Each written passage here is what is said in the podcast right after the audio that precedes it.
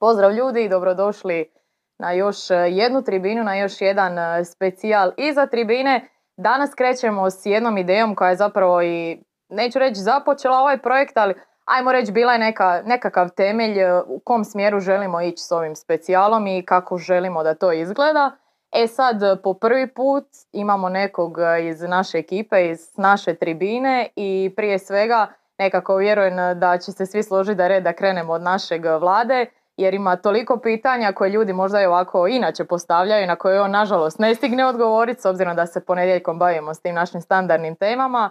E, kad su se vladi ukrstili putevi s tribinom, kakav je vlado kad nije na tribini, bilo je jedno super pitanje s Patrona koliko e, crvenih gaća, odnosno traperica ima vlado.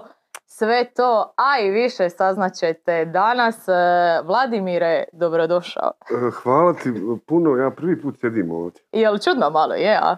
Pa i nije mogu ti reći. Nije? Pa Slušam te kako se patiš, gdje se ja inače patim baš si mislim, ajde ti. Zato ću ja pokušati izbjeći to da sedim tu. Lipo ćete svi ovaj, doći na red, a ja ću na godišnji pa. Da, to je ovaj, e, kažem baš ovaj, došli smo u fazu kad počinjemo sami sebe intervjuirati, to, mm. je, to je ta jedan ovaj, faza kad nam ovaj, dobro ide i kad ovo što radimo ima smisla i onda kao, e, hajmo sad mi malo o sebi i tako mm. dalje, ali nećemo dugo. Nećemo dugo, da. Malo Malo, malo, malo. Jer ovaj, dosta tema ima, vjerujem da dosta ljudi ni ne zna uopće s čim si se ti sve bavio, s čime se sad trenutno baviš, vjerujem da ima i nekih planova za u buduće, pa možda i to saznamo. Ali e, ja ću sad biti ko ovaj e, Lokas kad je u potjeri, zašto predstavite se kratko. Odakle nam dolazite? Odakle nam dolazite? Pa čuj, uh, nekad, mi, nekad mi se čini da ovo sad što radim, što ima veze sa tribinom i da sam urednik na telesportu.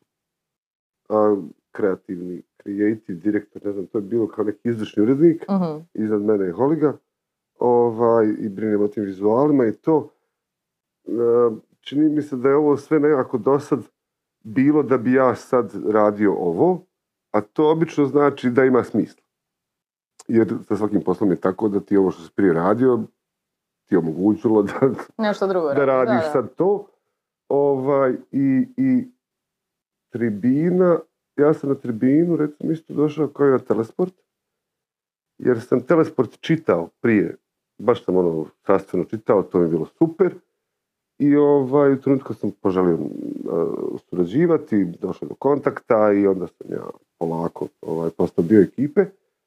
Isto tako je bilo zapravo s tribinom, jer sam gledao sve tribine, to još dok su bili Ivković i Korda. Posebno je to bilo na svjetskom prvenstvu u Rusiji.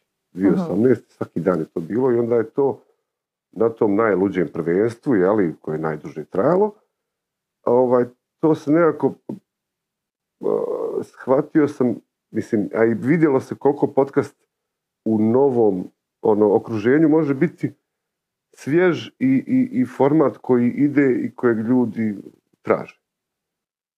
I onda kad se, kad se, kad se dogodilo to da Ivković je prestao raditi, onda je ovaj, došlo do kontakta sa mnom i u, tom, u tom rebootu novom sam pozvan da li bi bio kao nekakav moderator, jer je trebalo malo smisliti nekakav drugčiji pristup, kad ti tako neko od ključnih ljudi bitnih ode, traži se malo redefinicija. A to je opet imalo veze i s ovim nekim mojim ono, izlacima po televiziji i na radiju gdje ja sam vodio nekakve emisije, stvari. Dan danas jedna od ljepših stvari, posebno u ovom sada vremenu, je ti književni festivali i promocije knjiga. Ja moderiram tako nekakve te predstavljam razgovore i gdje sam strip izdavač i tako dalje. Ovaj, I to meni dobro ide tako da mi je podcast bio ono kao to je sad to novo. Ovaj, nisam znao tačno to, tad što će biti s tim, ali nisam krivo ovaj, odlučio. Drago mi je da, sam, da smo tu. Znači to je otprilike aj sad kad si spomenio podcasta, nešto smo mi malo prije, eh, prije nego što smo počeli o tome djelomično se dotakli toga, jedan format koji je sve više i više ljudi eh, ga gleda, sve više i mm. više ljudi možda se i sami odluče na to, možda i evo sad šta mi pada na pameti i neke druge, ne možda ni samo ni televizija, ali nekakvi i druge stranice i tako dalje, svi nekako bježe u te podcaste, svi bi htjeli imati nekakav svoj podcast i svi se sve više i više nekako okreću baš podcastima kao nešto što ulažu, e, šta žele imati u svojoj ponudi, odnosno jeli na, na svojim stranicama. Kako ti gledaš na to, evo, od kad si ti na tribini do danas, kako se to mijenjalo? Je li na bolje, je li na gore, kako vidiš taj hm. sami format? E, stvari, stvari su se promijenile po pitanju formata i platforme. Dakle, svojevremeno je serija, film, utakmica je bila u točno određeno vrijeme kad si ti ovaj, morao naviti televizor, pa su kasnije stigli, ne znam, videorekorderi, pa se to mogu snimiti pa gledati poslije. Dakle, podcast pripada vremenu u kojem gledatelji mi, na kraju krajeva, biramo vrijeme kada ćemo to gledati i konzumirati. To te čeka na toj platformi, ti naviješ, hoćeš se voziti u autu pa slušati to tamo na, na, na to, ili ćeš raditi nešto pa staviti prozor ispod pa pusti samo audio, ili ćeš na kraju krajeva to gledat ako želiš, ali radi se o prilagođavanju novim, novim konzumentima. A, znaš, daj mi sve, sve epizode jedne sezone serije. Nemoj sad da čekam svaki tjedan jednu. Kao ima sad i, to, znaš. Mm. Ali a, konzumacija i sve skupa je postalo drugčije. Također, ti si u medijima oficijalnim u Hrvatskoj imao jednu, jednu suhoparnu izvedbu tih nekakvih talk showova. Jer u jednom trenutku se odustalo od samih talk showova, kao zašto bi neko sad sjedio i slušao jednog čovjeka kako nekog nekim priča sat vremena, to je za televiziju, gdje su tu sponzori, gdje je tu, znaš, ono, idu reality showovi, i onda su naspram te, tog sadržaja bil, post, postali reality. Dakle, podcast je kao reality za talk show. I ljudi žele slušati talk showove i žele slušati nefiltrirane stvari. Znaš, što ti ono, kad ja dođem na podcast, gledam utakmicu kojoj Blažičko ima ono svoje eskapade od tučnjavi Bedlu Bojsa u Dubravi, ja dođem i kaže na podcastu da mi se ono žaludac okreće, jebote, živim tamo. Čuje, ekipa to vidi ko revolucionarni čin, jer to niko nikad nije rekao do sad, jer M ne smije, M naš, te kontrolira i sve tako, znaš, nema puno televizija, nema puno novina i svaki ovakav izlet ljudi ovaj, nagrađuju s brojkama koje su meni sud. Ja svaki put se prenerazim kad vidim da, naš, da, da neki razgovor naš sluša deset tisuća ljudi. Znači ono, jesmo li mi svjesni obveze prema čovjeku koji je iz čista mira poklonio svoje vrijeme tebi da, da, da, te sluša. I to ne malo vrijeme. Da. Sati... I, ono, I još ono kao uvijek je da još kao tri sata nek traje. I malo. E, pamtim kada, smo, kada se radilo euro, kada je radio euro, dakle, meni je to bilo malo tumač. Mm-hmm. Podcast je išao svaki dan. I to su Korda i Topić, ajmo reći, sa, sa Paušićem, izvukli malo bez mene. Meni je, znaš, mi smo mislili, kako su utakmice bile u 3, 6 i 9, da imamo podcast u 8 na večer, sat vremena, prije zadnje utakmice, šta je bilo prije toga, najava treće tekme i svaki dan tako. I onda su ljudi došli i rekli, pa ne, hoćemo podcast prije 11 na večer da prokomentirate utakmice koju se tad igra. Znaš, 11 sati na večer ide ono neki loš program na televiziji. Nije to baš prime time. Mi imamo sad posla s publikom koja će svaki, svaku noć, svaku večer ili ujutru kad ustane, navici taj podcast i očekuje da ga ima i ta razina komunikacije direktna, gdje on tebi kažu, ono, previše si pričao u zadnjem podcastu. I ti malo razmisliš i kužiš, fakat jesam. Znaš, to takav feedback, takvog feedbacka nema. Ovaj, s druge strane, a, to je kao svojevremeno kada su bili popularni blogovi. I onda su novine, mediji su tjerali svoje viđenije ljude da otvoraju svoje blogove. Da vode blogove, da imaju dodatni sadržaj na koji ljudi će onda još ići i tamo će još dobiti od tog uh, voditelja ili novinara će dobiti još i taj blog kojeg treba sjesti pisati, to nije ono mali posao. A, radi se o tome da ja mislim da će ovakva vrsta, ovakva vrsta podcasta a, biti sastavni dio bilo kojeg projekta. Znaš ono, ide svjetsko prvenstvo i onda e, ima onaj emisija uh, Džabulani tri sata prije ono, tamo, pa onda budu skečevi, pa ne znam, knjazi, bitorajac, e, trče po gradu i pitaju ljude, pa onda reportaža iz sa svjetskog nekog grada, iz nečega i tako dalje. To je naš ono, mozaični program na koji su ljudi navikli.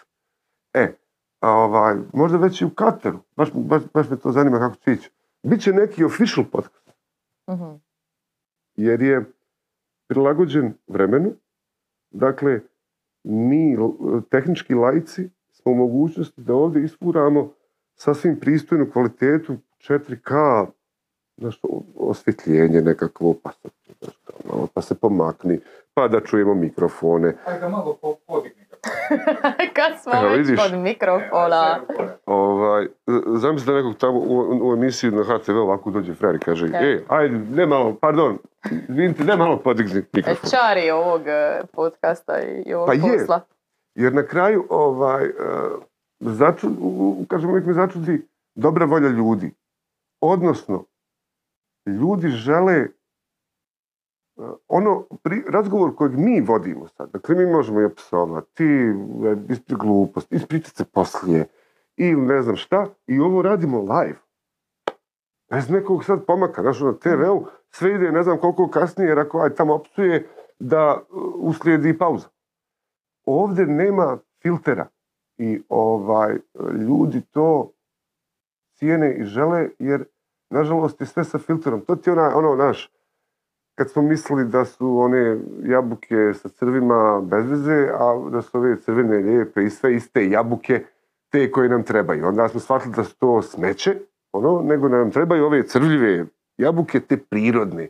Tako da ti ovaj organski uzgoj razgovora upućenog, pripremljenog, jer na kraju o tome sve ovisi, ovaj, prodaje podcast, uh, prodaje podcast ljudima i još je ovo vrijeme naš romantike mi, e, mi ćemo se ovaj, smijat poslije neke stvari.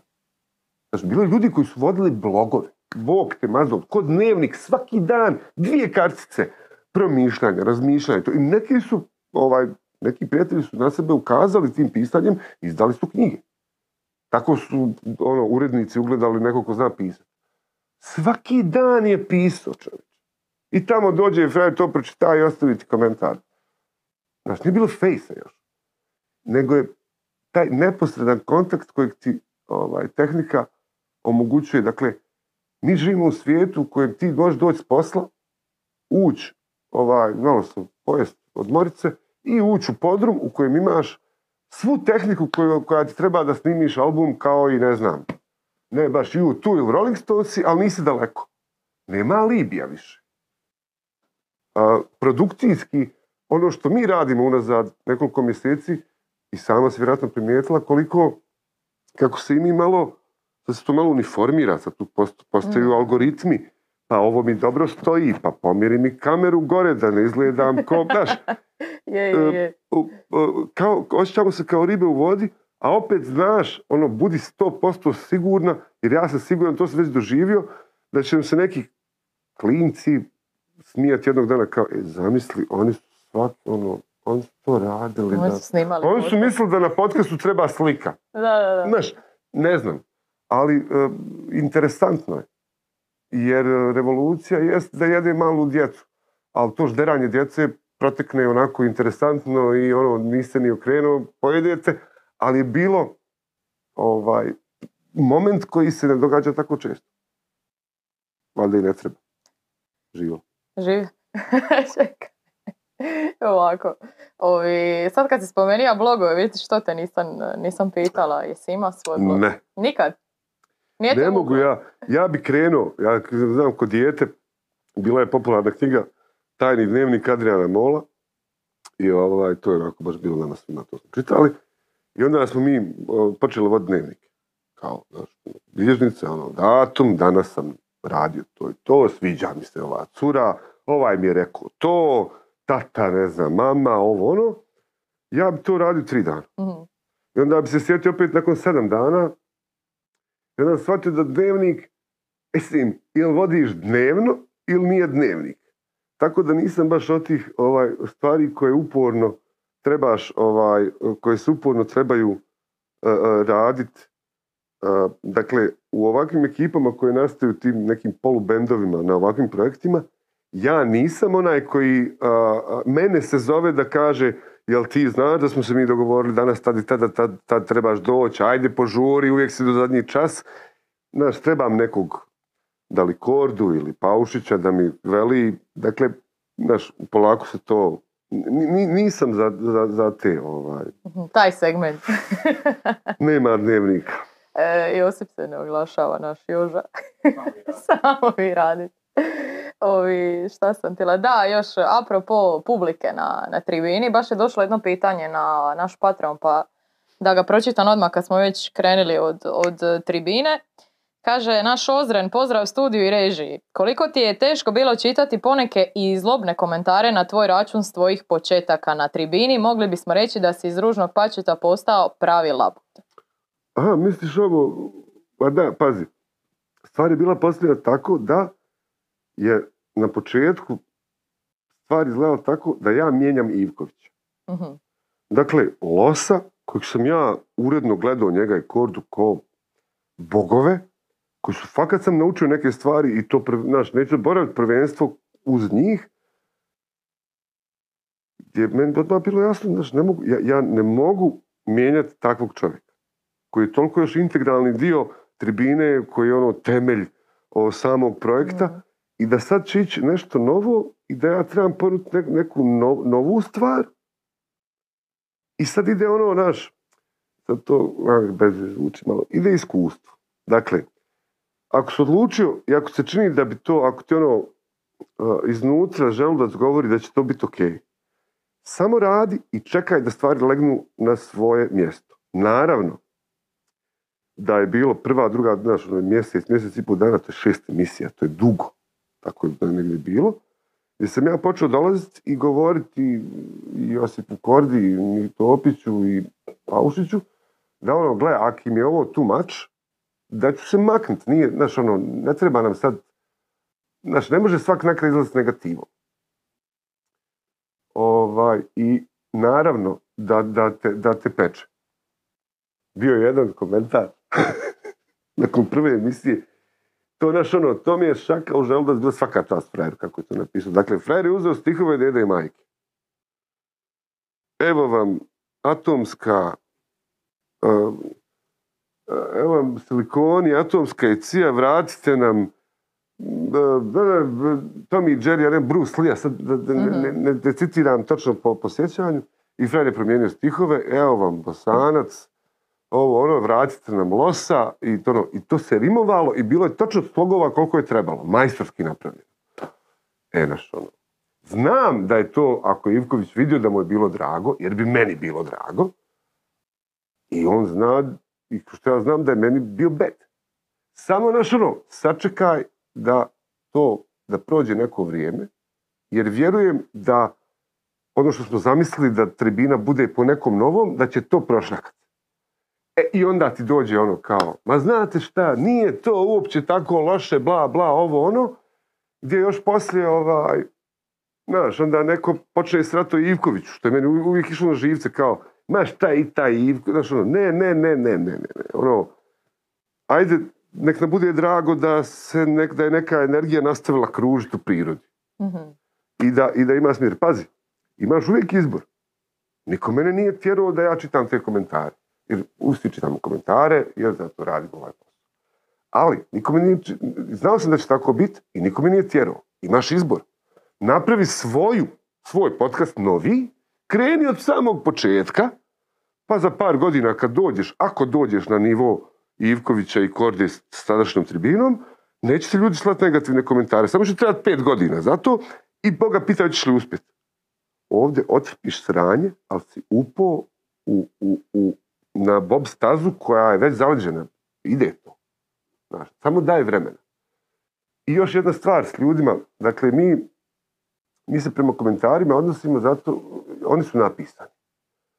Oni su vrlo rijetko zamišljeni napisani. To je govorno, što se zapiše. I sad, recimo, tip dođe, to, to, to se znalo događati, baš, baš sam provjeravao i svaki put je tako. Ne znam, znaš, krenu ove, ove, ove uh, klasične, ono, znaš, kao, šta sad ovaj bosanac, glu, bla, bla, bla, vamo, tamo, nije ti ovo, e, previše si pričao tu i tu, ovo, ono i to, i sad uzmeš to sve, makneš ovo, ovaj folklorni dio i ostane ti prava kritika nečega, jer ti stvarno sam strao previše u tom trenutku. I ja kažem, ajde dobro, zaobići ćemo sad ove, ove klasične onaj, folklorne uvrede, hvala vam na vašem ono, na kritici, novi je format, mi još nismo u sebi izgradili sat koji mjeri protok podcasta. Ti ćeš znat koliko je prošlo podcasta za godinu dana. Samo ga moraš izvoditi koliko treba. Ovoga, ono što sam htio zapravo reći, kod tih e, kritika, i onda uvijek kad to napišeš kao, ma dobra, sad ovo, to bosanac, ne bosanac, nije bitno, ali u pravu se što se tiče ovoga, pripast ćemo idući put i recite, ne, nije bed, ono, šta sad, pa neće se vrijeđati na svaku. Ostaviš jebi ga, oguglaš. I onda uvijek frajer, ili žen, nije bitno, nisam ja mislio tako, ma sve, vi ste super, sve u redu. Dakle, samo malo kad treba pokazati dobre volje. Znaš, ono, na cesti, voziš se i frajer ti uleti ispred tebe, zamalo sudar, ono, i ti u najgorim psovkama, frajer digne ruku i ti sad odmah smiriš. Aha, znaš šta si napravio, u redu je. E, nekad u komunikaciji i u projektima i to, dobra volja doista može utjecati na to da, da, da, se digne atmosfera. I sad ovo zvuči ko New Age. Znaš kao, Paolo Coelho. Ako nešto stvarno želite, sve mir samo vaš čeka. Nema šta radite, evo tu. Ne, ne, ne. Pazi, svi smo bili u društvima, nekakvim partijima, tulima, rođendanima, kad dođe ono, onaj jedan ili ona jedna, party breaker, i sa pet komentara skrši sav parti, nikom više nije ni čega, ajmo kući. To je ono, negativa. Mhm. Svi znamo da negativa se producira i da je zarazna i da fakat može uništiti atmosferu koja je pred nama. Ista stvar je sa pozitivom, samo što pozitiva nama zvuči ono, joj daj, ono, a, energija, da, da. A zapravo je dobra volja. Znaš, na kraju krajeva, pa nek tamo te neko opsuje. Nije to najgore. Mislim što se može dogoditi. Jer na kraju krajeva, znaš, gledao je i kliknuo je. Pa ono, ako je, ako je došao i kliknuo, i ako je negativan prema tome, vrlo vjerovatno će doći ponovo. Znaš, nije odustao Jer onaj ko odustane ne piše negativan komentar. Dakle, imaš šansu da ono kažeš, e, ok, super, Sad ovo, na stranu, koji glagol, epitete, imenice možda malo, nije bitno, ajde, ljudi smo, svakom se dogodi, ovaj, ali, ali, što ne bila fora, većina kritika je bila na mjestu. Objektiv. Mislim, nakon određenog vremena, e, radio sam na radiju ili novinama ili, ili na TV-u, stvari koje su napravljene, ja više nemam nikakav neki emotivan odnos prema, prema tome. Ovaj, to je prošlo i to treba pregledati suho, hladnokrvno, da vidiš, da vidiš samo šta ne bi trebao, ako se sjetiš, napraviti idući put. I s te strane, naš, ne znam, uvijek sam se ono nekako, ne radimo mi u medijima zato što ne želimo da nas ljudi vide. Znaš, najbolji su oni samo zatajni ovaj, medijski djelatnici. E, majstore. U najboljem slučaju smo osvješteni mediokriteti, da, zanima me šta ljudi misle o meni, da, zanimaju me komentari i svi čitamo sve komentare, jel tako? Jer ti je stav. I to je taj dio posla takav, ne kaže da je to normalno i zdravo, ali to je taj dio posla takav. I ovaj, super mi je što ovaj, su ljudi na kraju kad razgrneš te, te, te, te malo neke neugodne, nešto ti možda ne bi sad čuo što tebe vrijeđa, ili kad ti mama vidi nešto, pa kao, ili sin, joj, tata, što on te, sve ti psuje. sjedi da ti objasnim. Znaš. Najgori je taj nedostatak angažmana.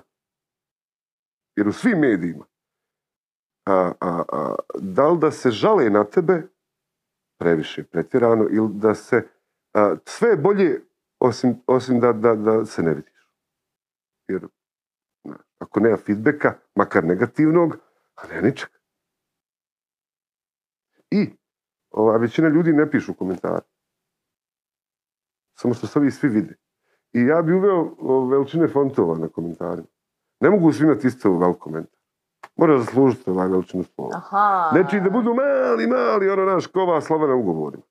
Pa kad malo pokažeš da si to, to onda dobiješ značku, pa malo poveća se i tako. Mhm. Mislim da bi izbjegli mnoge nesporazume. Jer ono, naš, tebi dođe profesor, doktor nauka na Facebook, napiše ti pet rečenica u kojem ti, ne znam, stručno nešto obrazloži i dođe baja, ko zna otkud, istim slovima. Napiše duplo više teksta.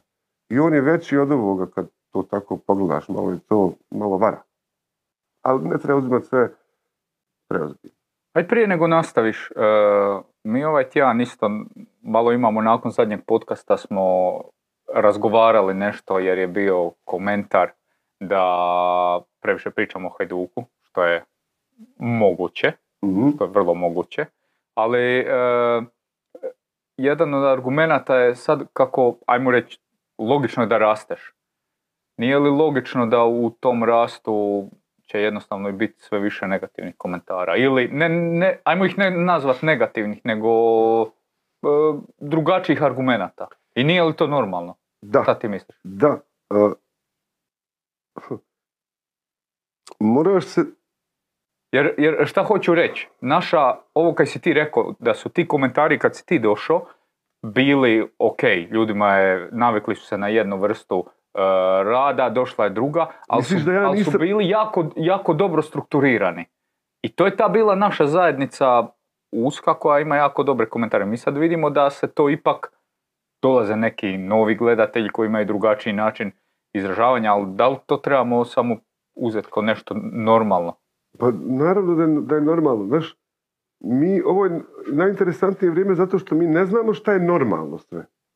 Nego kako stvari dolaze, tako ih hendlaš, tako ih probavljaš i ne znaš šta ćeš s njima. Ima tu još jedna divna stvar koju podcast nosi s tim komentarima, a to je da nisi baš u komfortnoj zoni. E, tad učiš. I to je ok.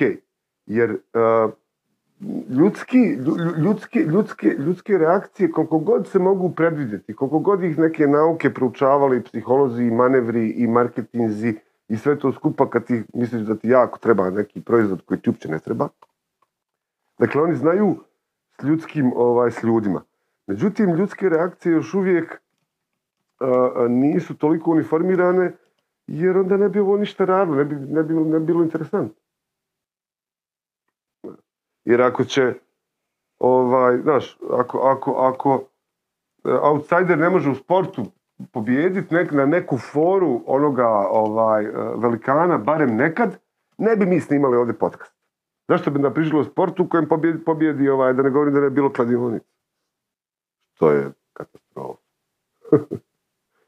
Tako da, ovaj, e, stvar je ipak u tom da se vraćaš na nekakve zanatske početke. Dakle, šta god ti napravio sa frame rateom, šta god napravio s 3D-om, s naočalama u kinu, sa, kupio sam djeci VR, čovječe, ono, na plejki, sjedneš u auto, okreneš se po kabini i voziš. Ja se zabio, čovječe, vozim Gran Turismo i gledam kroz prozor. I normalno da sam se zabio jednom trenutku negdje, sam se sletio sa staze, jer ja ne mogu vjerovati da krene spustim pogled, ja sjedim, čovječe. Dakle, to, to, toliko je ta tehnika napredovala, dok je oko ostalo isto, potpuno. Tebi je ono 24 sličice u sekundi su tebi pokret, jer oko ne, ne, nema mogućnost. Znaš, I onda se opet vraćaš na pravila oka, jer sve to što ti zamislio što je to ludilo izgleda, mrak, ovo, ono, zapravo na kraju će se opet a, definirati prema tom oku. Tako i ovo. Podcast će biti dobar onoliko koliko je pripremljen i ono- onoliko koliko ćemo mi u svijetu gdje nema urednika i, i, i ono pripreme osmišljavanja i papira na kojem su napisane ono natuknice, ovaj, dotle će to biti dobro. Znaš, jer ima jedna stvar. Publika je neizostavni dio projekta. I ono, ja, mi imamo ne, od uh, subscribera, ne, ne znam, imali smo 15 tisuća, imali smo 12 tisuća gledana, gledanja. To je ovaj, jaka lojalnost. Dakle, tebi svi Evo, subscriberi kad, si, kad si ti došao, bilo je 12. A sad je 21. Da, šta još reći? Trebalo je više biti. Ok, više, ali ti hoću reći da smo, od kad si ti tu, pa duplo skoro pa narasli. Pa otkad smo mi svi tu, onda smo na rast. Da. Dobro, ok. Jer i ti si ovaj putem navlačio zavjese, pa ove reflektore, pa još jedan foto, je tako? Fotoaparat. E, to, to ti je ono, samo što se neke stvari malo vide, a neke stvari se ne vide u, u projektu. Ali da, ovaj, e, lju- ljudi su, publika je tu, međutim, svaki medij, svaki medij preživljava i opstaje ili ne preživljava i ne, ne, ne, ne ostaje zbog vlastitih grešaka i zbog dobro ili loše obavljenog posla. Svi koji se, sve novine koje se vade na web, više niko ne čita novine, lažu, a, djeca ne čitaju knjige. Odi, aj posudi u knjižnicu Dubravu, da vidiš kad te stavi na red za knjigu, za tri mjesta da dođeš. Puno klinaca koji čitaju ovaj knjige. Ne, ne, ne, ti ne znaš napraviti to što treba sada i najlakše ti se radi, traži to opravdanje. da. Ovaj, da, znaš, uvijek je kriv neko drugi i neko sa strane. Ne, nije. Ono, znaš, ovaj podcast će biti dobar koliko se mi potrudimo oko toga. To, ono, znaš, e, podcast će, e, podcast će ti biti lošiji onog trenutka kad budeš dolazila gost ko meni danas i ne budeš imala e, neke pitanja prije nego što počnemo razgovarati da neke stvari samo razjasnimo. Mhm. Jer će ti boliti John. I onda samo ovako. Onda ćeš ti govoriti. E, nije, konkurencija nelojalna, ovaj ne zna snimat, ko to montira? Znaš, svi su, niko ne vlja, samo ti ideal. Ne, ne, to tako ne ide i s te strane zbog, te, zbog pristupa publika poprilično je brisani prostor, nema tu zajebanci. Odmah je to u glavu. I ja mislim da ono, da na podcastu vrlo brzo saznaš ako nisi za taj posao. Ima interesantna stvar za ljude koji uvijek te neko fiksira. Ideš nekom na živce. Zato što ima ovakvu kosu, imam naglasak, visok se, nosim hlače, nemam pojma. Nekom ćeš uvijek ići na živce. I taj neko će ti uvijek dolazit i to govoriti. Samo zato što mu ideš na živ. Da, ali oni svaki put kliknu. A ti si tu radi klika, jel tako Pavle? Znaš ono, šta hoćeš? Hoćeš da te mi smo vole, još uvijek, hoćeš da te vole ili da kliknu. mi smo još uvijek neprofitni podcast, Da, tako tako da, svi smo Da, ko, volonteri. di, ko Dinamo, što je udruga građana. Dobro, nije loše. E sad, kad si spomenija baš novine i, ovaj, i medije, ko medije, a znaš šta, ajmo se prije eh, da, ovaj, da nekako ide Pitaj. nekim, lo- nekim logičnim slijedom, aj tako da se izrazim. To nije loš izbor. E, logično. nije, jel da? Rekao bi čovjek da sam tri po podcasta odvodila. Ovi, Vlado i sport. Znači, došao si Mhm. na tribinu. E, jesi li se bavio sportom? Kad si se bavio sportom? Kako, kako si ušao taj svijet? Naš, ono, većina ljudi krene, ne znam, buba nogomet od malih dana jer živi u gradu u kojem se, koji je to glavni sport. Neko živi u gradu gdje je košarka broj jedan sport. Kako je to izgledalo kod tebe? Pa gle, ovo, ja sam 75. godište, živio sam u Banja Luci 92. godine i te 80.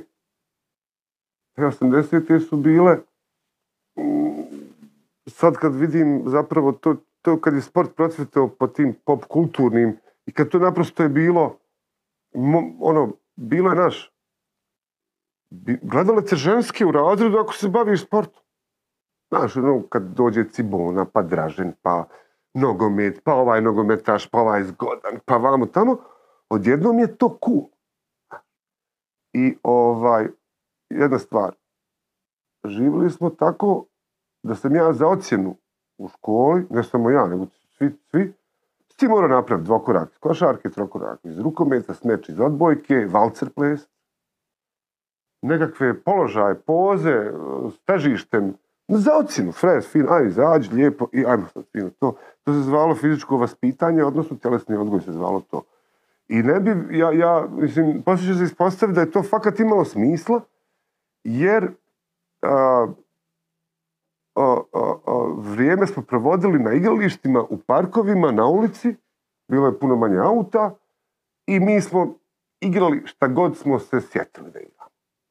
Banja Luka je bila tu posebna jer je bio borac Banja Lučki, ja, vrlo jako rukomet, tada se borili smo sa plastikom, sredinom 80-ih. I ja e, znam da sam razgovarao s nekim da je bilo ljudi, da su klinci znali po Bjelovaru, po Šapcu. Svi mi se da je, neko mi je rekao Imotski ili ovako nešto. Dakle, mi bi ono naš, tri na tri, šta ćemo na ulici igrati? U obzir je dolazio rukomet. Opcrtamo ono, šest metara, sedam, kao, stavimo golove. E, to je bio problem s tim kamenjem koje je bilo golove, pa se odbila lopta, pa je ušla ili nije. Mm. Ali čovječe, dođeš kući razbijen sav. Idete frajeru napad, ufotite ovako i bacite dolje kao fal. Dobro. A ubija Boga u tebi. ovaj, e, e, I to sad, mi, nama, nama, nama su ljeta bile sportske avanture. Pa ideš trenirat tenis, pa stoni tenis, pa ovaj tamo upiše karate, pa ovaj, a, a, a, to nešto. U vrijeme Cibone, ja sam imao 9-10 godina, 85-a, počeo sam trenirati košarku prvu borcu, u Banja Luci, pa neke male promjene sam kasnije trenirao u Rade Ličina, to je bio manji klub. Došao sam u Zagreb 92. I jedan od, od, od dijelova tu uklapanja u novu sredinu i kako bio odlazak na klaku u Dubravu sa košarkaškom loptom tog ljeta, gdje sam onda ovaj, igrao sezonu, sezonu i pol za juniore Dubrave tada Benstona. I 80. su to vrijeme košarka je bila a, šampionski sport kakav nikad nijedan nije bio ni, ni jednoj generaciji. Dakle, europski svjetski prvaci, maltene izmišljaš neku košarku, dražen, prvo Cibona, kasnije Kukoč, rađa Jugoplastika. Znaš, sve tamo ono repka, nogomet, kao futbal, igra se, kao dobri su, osim 90-ta, Italija, kao kako ćemo na svjetskom prvenstvu proći, ono još tad kuha to oko rad, pa trebalo da, kad bi bilo dobro da bude rezultat dobar, pa možda ne bi bilo rata da su bili svjetski prvaci. To isto ljeto, košarkaška reprezentacija države, ne, dakle, nije pitanje da će biti zlato, nego samo pitanje kod Dream Team. Hoćemo 25 razlike, 20 razlike, ono, daj nam sve po redu i daj taj NBA, daj da to više mi to vidimo. I puštaj nas unutra. Tako da je, da je to, ovaj, prvo, tad, to, to, to ne možeš zaboraviti i od tog se nikad ne može oporaviti. Pogotovo kad ti onda košarka završi ko sad u Hrvatskoj. Ali ljubav i, i znanje, znaš, imaš frendove koji dođu staviti to četiri banke na malo mlađih i mi ti fino igramo pet na pet na dva koša. Dovoljno smo educirani, školovani, ovaj, da možemo tako igrati, da to ima smisla, da se neko ne ljuti, da neko ne forsira, nego da se malo pripazi, pozovu se neke akcije, zna se kako ga čuva. Dakle, educirani smo dovoljno da radimo svoje poslove i da igramo vrlo pristojnu amatersku košarku. To je super. Gledat NBA i gledat sve to skupa sada, Dončićem i Jokićem, meni je ispunjenje, naš ono, život, mi nas smo tretirali da danas ovi mogu i to. I i taj sport, tada ta škola košarke me obilježila jer imala kodeks taj nekakav. Znaš ono, ja, ja, ja, to su cene sa treninga, to, to ne možeš vjerovati. I sad sam mislio da je trener totalni kretin. Tad ja sam ga mrzio iznad duše. Fraj dođe, poredan. Sve, izvadi papir i kaže ne. Paušić, Korda i Topić. Jedinice iz fizike da vas nisam vidio na treningu. U kontaktu sam sa školom i dogovaramo termin kad ćete ispraviti ocjene. Ne smijete trenirati dok ne ispravite ocjene. Odlikaš. I svaki dan na treningu. Voj, tamo krv pije. Veže mi ruku desnu, špagom za desnu nogu. Ti ne znaš vot loptu kako treba drugom rukom. Dođi vamo. Fred, dođi vamo najgora riječ. Sveže sveže ti ruku i ti ovako, ka- kao, šta ću sad? Mrš pičku mater, i treniraj. I, e, znaš kako brzo naučiš vot loptu. Ne bi, vjer... Mislim, sad bi tog tipa uhapsio neko, centar za socijalni rad, neki roditelj bi došao tamo, počeo mu srat. Ja roditelji nisam vidio na treningu. Jer nisu plaćali oni ništa, nego stovka. Ali to je sad opet drugi par rukava. Sport je u moje vrijeme postao a, ono, ono najjači dio popularne kulture. To, znači, to ti ono kad te mama nazove i kaže sine, umro Maradona. Mama. Mislim, gleda ona sport i to, ali sad nije, nego to je, to je druga, to, to je malo šira, znaš. Znaš ono, priješnje generacije znaju gdje su bili kad je ubijen Kennedy, kad se spuštalo na mjesec ili kad je ne znam šta bilo. Znaš, mi znamo kad si bio, kad si čuo da je poginuo Dražan. Kad je, s kim si bio kad je ovaj, onaj Argentinac određeni rukom prebacio mog omiljenog golmana. Što mi rodbina naravno nikad nije zaboravila i dan danas me zajebavaju. Kako se zvao onaj tvoj dobri golman što je skako, znaš kako visoko skako, čeče, pitaš ili to? Visoko, Fred, ovako s rukom skoči, čeče, jedva ga Maradona prebaci. Mm. Mislim, znaš, to, ti, to ti ono, kako sad ja, sport je sjećanje na te rođake koji me zezaju, neki nisu živi. Ili ono, te naš, ono, pobjeda nad šestim C. Mi smo šesti B, normalno, nema gorih od C kao. On je A još neka, a C kao, najgori od najgorih. I šesti B u finalu šestih razreda, ostaješ kolega Stojko Rakovski u Banja dobiva šesti C. Čudo. Bilo je to baš, niko se nije nadao. Mene Zorica poljubi u obraz. Mene Zorica dotad nije vidjela. Zorica gleda samo starije frajere. I dođe, ovako, svima. Super ste igrali i onda ove druge ljudi. Mi debili stojimo, ono, znaš, ono, kao, pa, e, znaš, sport je, i, i, i, znaš, doživiš 90. i uspon premijer lige, ili ono, konačno počnemo gledati taj NBA, gdje ti doživiš to u nekakvoj produkciji koja je, koja je sama sebi dovoljna, ono, to je taj fenomen Panini i sličica, sam lijepi. Koji dan, danas ovi moji frendovi, mislim, ja više ne mogu skupljati, ali oni skupljaju. Dobro, ja kupim ove za plejku igre, jer tako to ovaj, upražnjavam, ali to je taj ono, industrija, konzumerizam, malo kapitalizma, pa prodaje ovoga, pa prodaje onoga. I ono, ja mislim, znaš, a, da probleme u ovoj državi možeš vrlo jednostavno i kratko sažeti u to da 2018. na adventu u Zagrebu, 2018. Advent je 12. mjesec. Koji je četiri mjeseca nakon svjetskog prvenstva.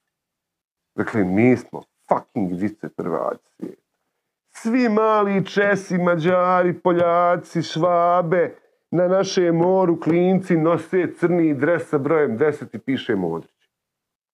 Na adventu u Zagrebu, prosincu 2018. nema za kupiti originalnih dresova hrvatske reprezentacije. Gdje je meni neki rođak doputovao iz Austrije, nešto, i sad, ajte vi u taj advent, meni se ne da, gu- gužva, čekam vas, i friend me zove i govori, pa je li moguće da, moram, rekao mi, friend, ideš tamo, je, evo ti pare, kup mi dres od Modrića ili Rakitića, koji bude crno-plavi, nemoj mi slučajno znači, imaš brand, sad to je to. Mi nemamo dresove. Ono, nije to više sport. Šta, ti, ono, šta radiš ti u životu? Šta će ti, mislim, Bože mi prosti, znaš, ono, ma da neću to reći, ali ono, onak, jel ti trebaš imati državu? Mislim, neko je ginuo za nju jebo. I to, ne neko. Ono, imam rođaka koji je bio u rovu četiri dana, pišao i strao u gaće. Možeš misliti kad on dođe ovako vidi nešto, evo sve ispao. Hoću reći, taj dres zvuči banalno. Ali ono, ako, ako mi nismo ponosni na sami sebe, ako nemaš samo poštovanja, a to je samo poštovanje, i ljubavi prema sebi, ne doći Bog. Pa ima li jedan susjed, znaš da nam je dobar? E, to ti nema dresova. Sport je, sport je, kažem, ovaj, u- kroz medije bio sve, meni je to nekako odlučilo baš medijs, u, medijskom smislu. Sport je, sam prvo doživio u tom jutarnjem listu, nakon niza novina, sam bio grafički ovaj, i urednik i taj to, prelamač, tada, mislim, mi smo toliko imali posla da, da, da je bio problem samo što si išao spavati. Istovremeno radiš čet, četvere novine, od kojih su jedne ono erotske, jedne su križaljke i ove dvoje su neki tjednici, politički, ženske, lady, nešto, nema pojma. Recepti, ma nema, samo štrikaš i dođemo u jutarnji koji je tad bio prva dnevna novina koja se radila od nule. Jer roditelji čitaju večernji, vjesnik ili neke, ne, ono, novi list, ne znam, ako živiš tamo. I sad ćemo mi napraviti sebi novine. Većina grafičara tada radimo u sportu, koji su sada ovaj, zapravo postavili su ostale novine. I nikad neću zaboraviti, dakle, formacije, kako su izašli na teren i tako dalje. Dakle, neko je rekao, zašto mi ko u PES-u ne bi nacrtali kako ovi izlaze na teren. To, znaš da to, to, jer uvijek je problem bio u PES-u kad igramo jedni s drugima, ajde više složi tu formaciju, napravi izmjene, idemo igrati, ono, ne, ne, samo malo, malo lijevo. Sad ja to Ovo, moram Ne, ne, to, naš, malo Van Hal, Pepi on. I, I mi smo to radili tada od, iz sveg srca i nešto, kažem, nešto što je, nije to bilo toliko zanat, mislim, bilo je paženo zanatski, ali je bilo baš, ono, aj, da mi sebi, ono, šta bi mi sad, znaš, ono, jer prilika da radiš u novim dnevnim novinama tada ne, ne, a, nije, nije, nije tako često. A na kraju krajeva možda je tebi i našem Rezimiloviću podcast takva sada jedna stvar. Jer ti, ti jesi na TV-u. Da, ali nije apsolutno ni približno ovome. Skroz jedna E, druga ja priča. sam, e, ja, ja, sad ja, to ću mi reći poslije, sad mene zanima. Jer ja, ne, ja sam malo naš, sad, št- zašto, čekaj, ti ono prije utakmice sa Hajduk puše, burate, rukavi, Ja umiren u studiju s Ruka-. Ne, ne, okej. Dakle, dakle, prisutan si, vidite se, radiš tamo, ali neki, neki, neki taj dan odnos publikom, učenje novinarstva, drugčija platforma koja ti omogućuje da radiš ono što tamo ne možeš, zbog nečeg si tu. Ono, trošiš svoje vrijeme. Sad je ovo, ajmo ovo, na- sad ćemo ovo napraviti kako mi želimo. Znači, to je za tebe jutarnji, to je kraj 90-ih? Kraj ili? 90-ih i ulazak u nulte, a bilo je tu ovaj, e, u jutarnjem, osim sporta, imao sam divno onaj magazin Subotnji koji je nekad bio prilog kultura. Ne vjeruj, deset stranica, samo kultura, ništa ono.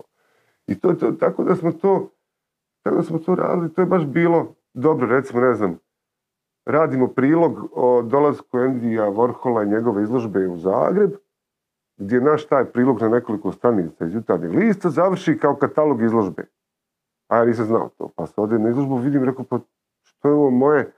Znači, onda to ti je onako, e, isto ovaj, nekakva definicija realnosti u kojoj živiš i kako bi ti da to izgleda dobro i da, da, da što je najvažnije, mora izgledati drugčije od onoga što roditelj. Ovo sad mi naša, ne ta vaša stare te novine. Znaš, mislim, jer to tako ide. I onda ti pokažeš njima šta, šta treba i šta hoćeš. Ali opet neke stvari ostanu iste. Tako da je to zanimljivo što u medijima i na novinama, i na radiju, i na televiziji, i na podcastu, i na ne znam čemu, provlači se jedna linija, kako bi ti rekao, zašto ima boljih kuhara? Znaš, daš kuharima iste sastojke i ono, dobiješ sva različita jela. I ono, ja, volim ovoga, a ti voliš ovog drugog. Da, on uzme sastojke i to napravi i sad to naš. Isto to pa, to, ono, u tome. I tako ovo. Samo kažem, ti sastojci, znaš, svaki kuhar kuha različito, ali svaki kuhar ima svoje ljude na placu i mesnicu kojeg nema da slučajno kupuje. Ne, ne, ne, on ima svoje. I to je, znaš, jesi kad pomisli koliko kuhar treba da to napravi mrežu svojih ljudi? Pa se zezne, pa ovaj više nema, pa promijeni posao, a njemu svaki dan treba domaće, ono njegovo što to pravi i. Znaš, tako, tako i mediji. Ako smo mi iskuhali ovaj razgovor dobro, i ako ovo išta valja, Vidjet ćemo to fino na klikovima.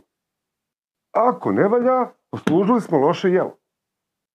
Možda si ti sve napravilo ok, ali ja ne valja. A možda obrnuto. Nije. Poznavajući medije nije. Ajde, kad smo još e, kod tiskanih medija, Mhm. hoćemo samo dati neki pregled. Znači, prije svega je bilo kviskoteka, jel Bi- je? Bilo su diskoteka 50 Da. kandi. Moj otac je bio enigmatski velemajstor u bivšoj državi. Mi kad smo došli u Zagreb, to je bio osnovni izvor financiranja. A kako ti poslovi idu, roditelj te vodi tamo i tebi se to sviđa i ti to želiš raditi. I onda sam ja nekako tu ušao i u malo u pisanje i sve to skupa i u taj grafički dio posla, što je zvučalo bez veze. Međutim, ispostavit će se da su križaljke zapravo bile i ostale ovaj, jedna strašna disciplina u grafičkom poslu, jer vrlo malo ti treba da, da, da, da upropastiš cijelu stranicu. Jedno crno polje pomakneš i više ništa ne valja. Tako da zapravo nije bilo loše iz tog nekog d- samodiscipline da, sam- da sam to radio. Kažem, a onda ostalo te stvari... Um, odrastao sam među, u hrpi novina. Ja sam od uvijek znao kako novine treba izgledati. I, I znao sam šta bi ja u nekim novinama radio. Kad se telesport pojavio, ja sam pukao na te tekstove. Jer su oni imali pop kulture u sebi. Nisu bile samo o sportu, su i, a te analize su opet bile baš ono stvari koje bi ja poslije primijetio kao, e, da on je o tome pisao, to je Mihin, uh, uh, Joao, kako se ovaj, iz, iz koji sa boka ulazi u, u, kao za, kod zadnjeg veznog i radi darmar. I onda sam ja to, kad sam vidio na utakmici prvi put, meni je to bilo mrak. I od prvih tekstova sam imao ono kao, joj, ja, ja tu sad da ima to neki... I onda dođeš na web, recimo. Isto tako te novine. Tjednik, dnevnik, mjesečnik, podcast, tvoje komentiranje, utakmice i tako. Znaš, svi na svijetu koji to rade, imaju isto vremena kao i ti i ja da se pripreme za to što radi. Dakle, ovaj, stvoriti dodatno vrijeme u poslu je pres, dakle, u dnevnim novinama. Razlika između najboljih novina i nekih koje onako nisu najlošije, ali su dolje, ono, treća liga, ti ono prisustvo 15-20 minuta kad oni mogu stati i reći e, čekaj, daj da vidimo možemo tu nešto još malo popraviti. Možda ćeš ti jednog dana, recimo, ili ja, pošto sjedimo na istoj stolici, Trenutno. morat će ovi svi dola- morat će svi dolaziti sat vremena prije snimanja. Da mi porazgovaramo jer meni sad to više ne treba. Meni nije mi dosta pol sata. Mora se dolaziti sat vremena. Jer će ti nešto skužit ćeš da ti ono... tražiš- I, i, I samo to. I ti ćeš u svom životu naći sat vremena, a nije to lako. Vjeruj mi. Znaš, da sad ti sat vremena posvetiš tome da to sad tu bude bolje i to je to. Koliko para, koliko, toliko muzike. Toliko muzike. Obično kad odere čovjek dupe na nekom poslu, bude nešto. Nešto skužiš, nešto, ono, nešto vidiš. I na televiziji, u svim tim medijima, i u grafici. Uopće nije, znaš, priprema. Ti što si pripremljeniji, što si bolji, to, to si bolji, i to odaješ dojam kao, "Ma nije to ništa, ne, to, je lako. Joj, ti si spontan pred kamerom. Nisam. Nego, e, tata, opet pričaš na WC-u, jel ti imaš intervju danas neki? Ja na WC-u ponavljam pitanje. Sjedim da prostite teren i ono kao, recite mi, molim vas, a, znaš, moglo bi sad, a, recite mi, a recite mi, molim vas, kako, taj recite, možda 20, na 20 načina i ponavljaš ko budala. I onda dođeš i kao, vidiš što tebi to dobro ide. A ne znaju ljudi šta Malo iza poludi toga, i ti pa, mislim, znaš, ne, ne trebaš neke ljude koji vole svoj posao i koji su dobri u njemu, a ja jesam u tome, i, jesam, i skroman sam, kao što vidite, nekako ne i najskromniji, ne trebaš tjerat na dodatno. Znaš. šta sad tebi treba da sad tu srijedu popodne, nemaš pametnija posla. Imaš već posao, prenosiš na... Zašto sad dolaziš ovdje? Jel ti treba? Ti znaš, jednog dana će neko reći, vidi nje, kako ona napredovala, kako izruni čovječe, vidiš ti, ne, ne, to ti je to. I nije, nije ovaj, taj pregrmi, taj, taj, taj, samo taj izlazak pred ljude. Početni period. Ma da. I tako da te, te- ti printevi, a, bile su neke stvari, recimo tjednici politički, meni je odvijek zapravo bio prvi san biti direktor političkih tjednika. Newsweek, Time, imaš vremena, tjedan dana, to je bitno, to, znaš, to je ono kao opinion maker, ono kao, to se čita. ono. Međutim, onda, onda je situacija sa tim, s tom politikom i svim ti takvim časopisima vražju mater. Sport se tu nekako, sport je izronio nekako tek naknadno, ali ovaj, tražilo se, da, sad, mislim, razmišljam to što sam me pitala oko tih, tih, tog nekog niza printa, printa i toga svega, zapravo zajednička je tu stvar, recimo, redakcija. Mjesto na koje odlaziš svaki dan. Doručak u obliku pelinkovca, mineralne i kavije s mlijekom. To se doručkuje. Ti si pijen do podne. znači. Ti se trijezniš do, do, do ono, u kantini, ono, rizi, bizija i pohanih šnicli. I odlazak 2005. iz Globusa i kad sam napravio svoju firmu, poslije uslijed, tad je već bio radio, poslije će uslijediti televizija, to mi je, to mi je bilo ovaj, značajno. Amo sad prebaciti onda fokus znači sa pisanja na paralelno vrijeme kad se otvori obrt, dva puta dva, jel je. je? I radio. E sad, ja se bar ovaj, to mi je na primjer bila informacija koju nisam znala tebe na sto jedinici i tvoj put tamo, odnosno skečeve koje si radio tamo. Dakle, 96. godine na radio je upala stripaška ekipa i nekakva reperska ekipa. Mhm. Reperska ekipa će poslije postati Bože, ovaj, uh, Aquarius, onaj program koji je bio, gdje su ovi svi zagrebačka ova scena, tada uh, i, i Tremel Eleven i Elemental i uh, meni tada jako drag, Bože, uh, El Bahati, pa onda je do majka kasnije će postati. To je, oni su imali tada u Aquariusu taj četvrtak, čini mi se je bio, radili su koncerte, izdavali su albume i to su, zakuhalo se na radiju, jer je radio bio kanal za to. Ekipa u kojoj sam ja upao bila iz grafičkog fakulteta, pokrenula je na radiju emisiju o stripu. Znači, vizualni medij o kojem ti pričaš. Ali nije tad toga bilo, nego su, su to napravili. Iz toga je proiz- proizašao crtani romani show, tadašnji festival stripa. I oformila se grupa Dr. Švanc. Šta radi? Isključit će nam se E, televizija. reci, reci, prekinite, nemoj sad ono... Jel se mi emitiramo uopće? Ja, ne bi me čudilo. Uglavnom, ovaj, E, bio to dok, dok, Stripovi na radio. strip, e, bio, e, i bio je Dr. Švanc, gdje smo mi radili lažne reklame i nekakve songove političke i onda smo bili nešto uspješni, pa smo dobili makro mikro reklame, pa je bio Sofijin izvor nekakav trash scenarij. To, to, to su vremena od kojih pola se ne sjećamo od dima. Mislim da ljudi će shvatiti o čemu se radi. To je ono, centar grada, radiš šta hoćeš u mediju koji ti omogućuje, da, da se to, ako je dobro, da se to čuje da se to vidi.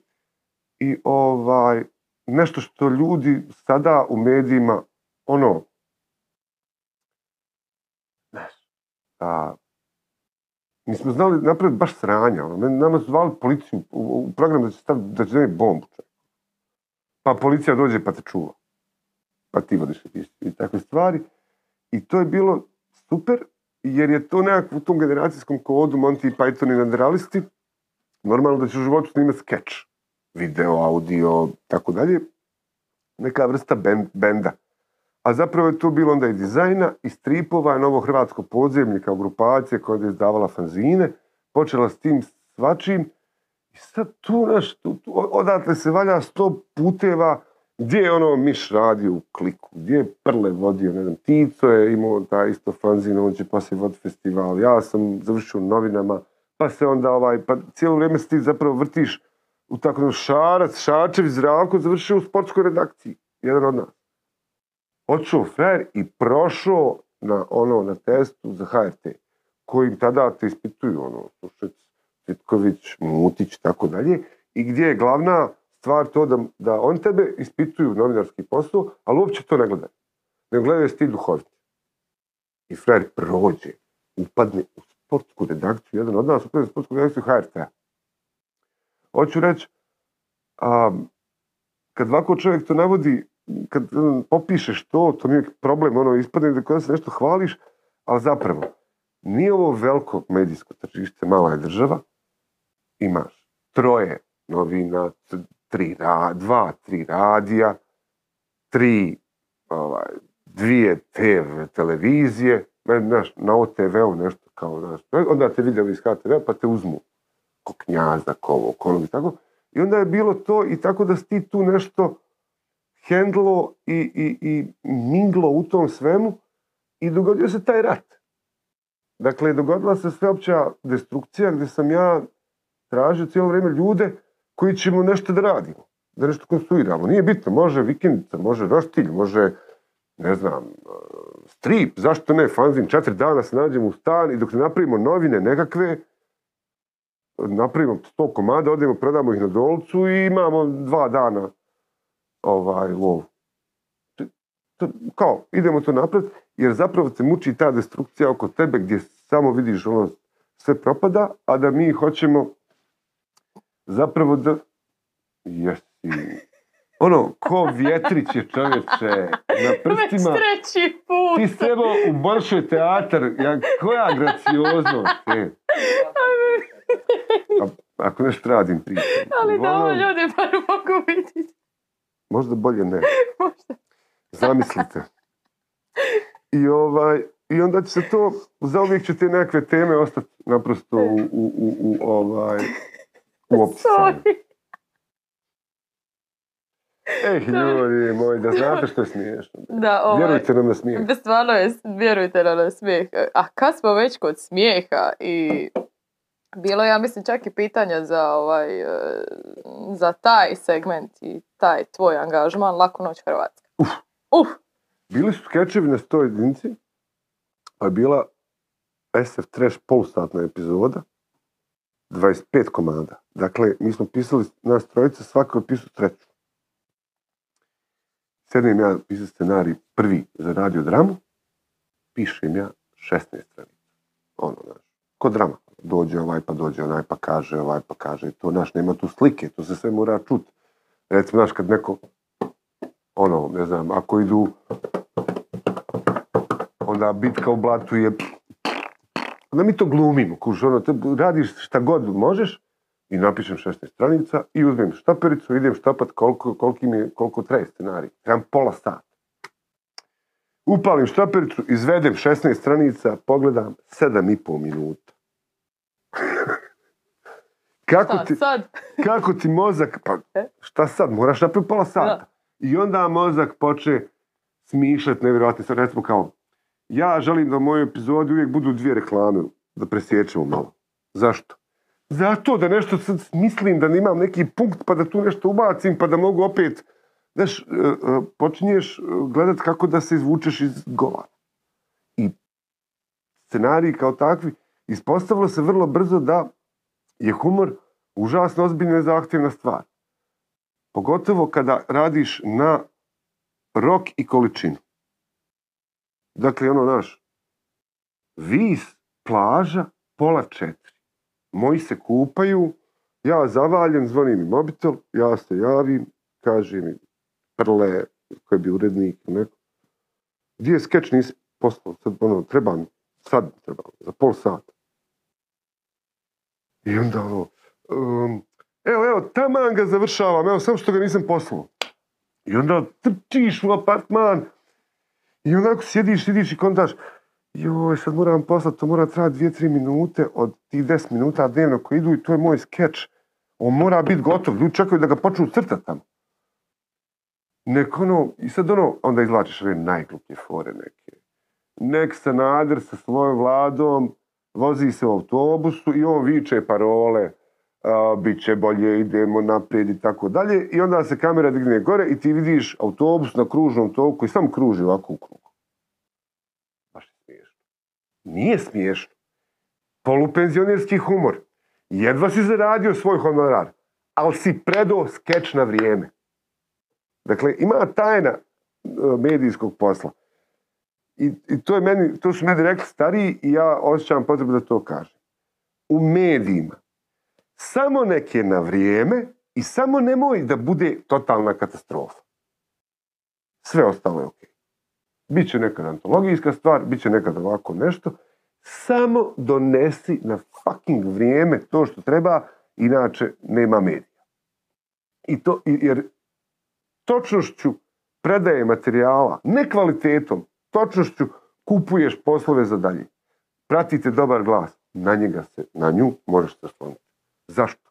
Ne zato što je fucking genijalka ili genijalac koji bisere samo piše, jebote, krleža mu nije rava. Ne.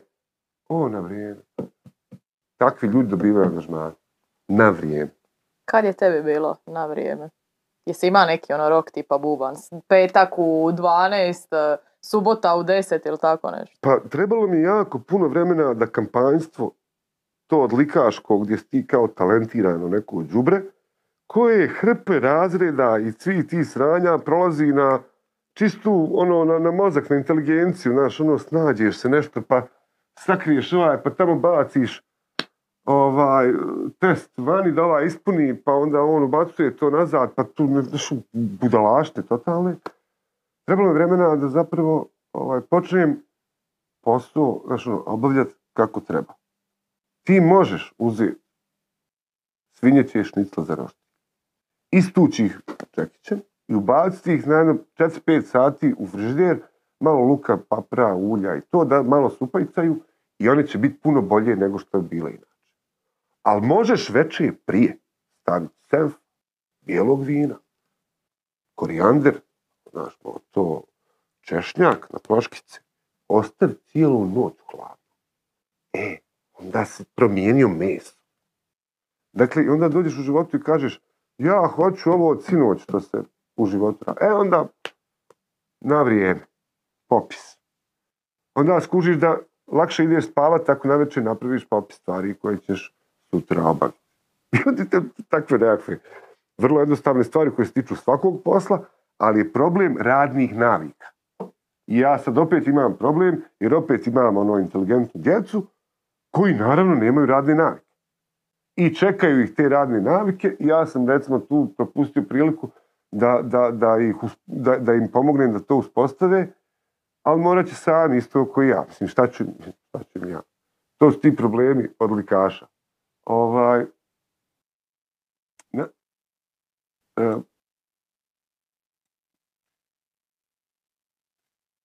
ako si aktivan i ako ne čekaš da dođu po tebe, znaš, ono, ima frajer knjigu u ladici, sad samo neko treba doći, uzeti, otvoriti tu ladicu, uzeti rukopis i reći, "Ah, pa ovo je genijalno, hoćeš da to objavim. To se ne događa. Ti moraš uzeti taj rukopis, iznijeti van, napraviti najstrašniju stvar na svijetu. Napišeš sva sranja i hoćeš, daješ im ljudima da to čitaju, da slušaju. Znači, cijelo šta nas dvoje ovdje radimo? I sad, valjda nešto radi. Ok, vidjet ćemo. I to moraš, ovaj, eh, moraš, moraš zakopati to kako treba i, i, i jer znaš ono u zadnji čas, u zadnji čas, u zadnji čas, uvijek nešto fali. Baš nešto zaboravio. A imaš libi, u zadnji si čas. E ono, ne moraš u zadnji čas. Možeš na na vrijeme. vrijeme.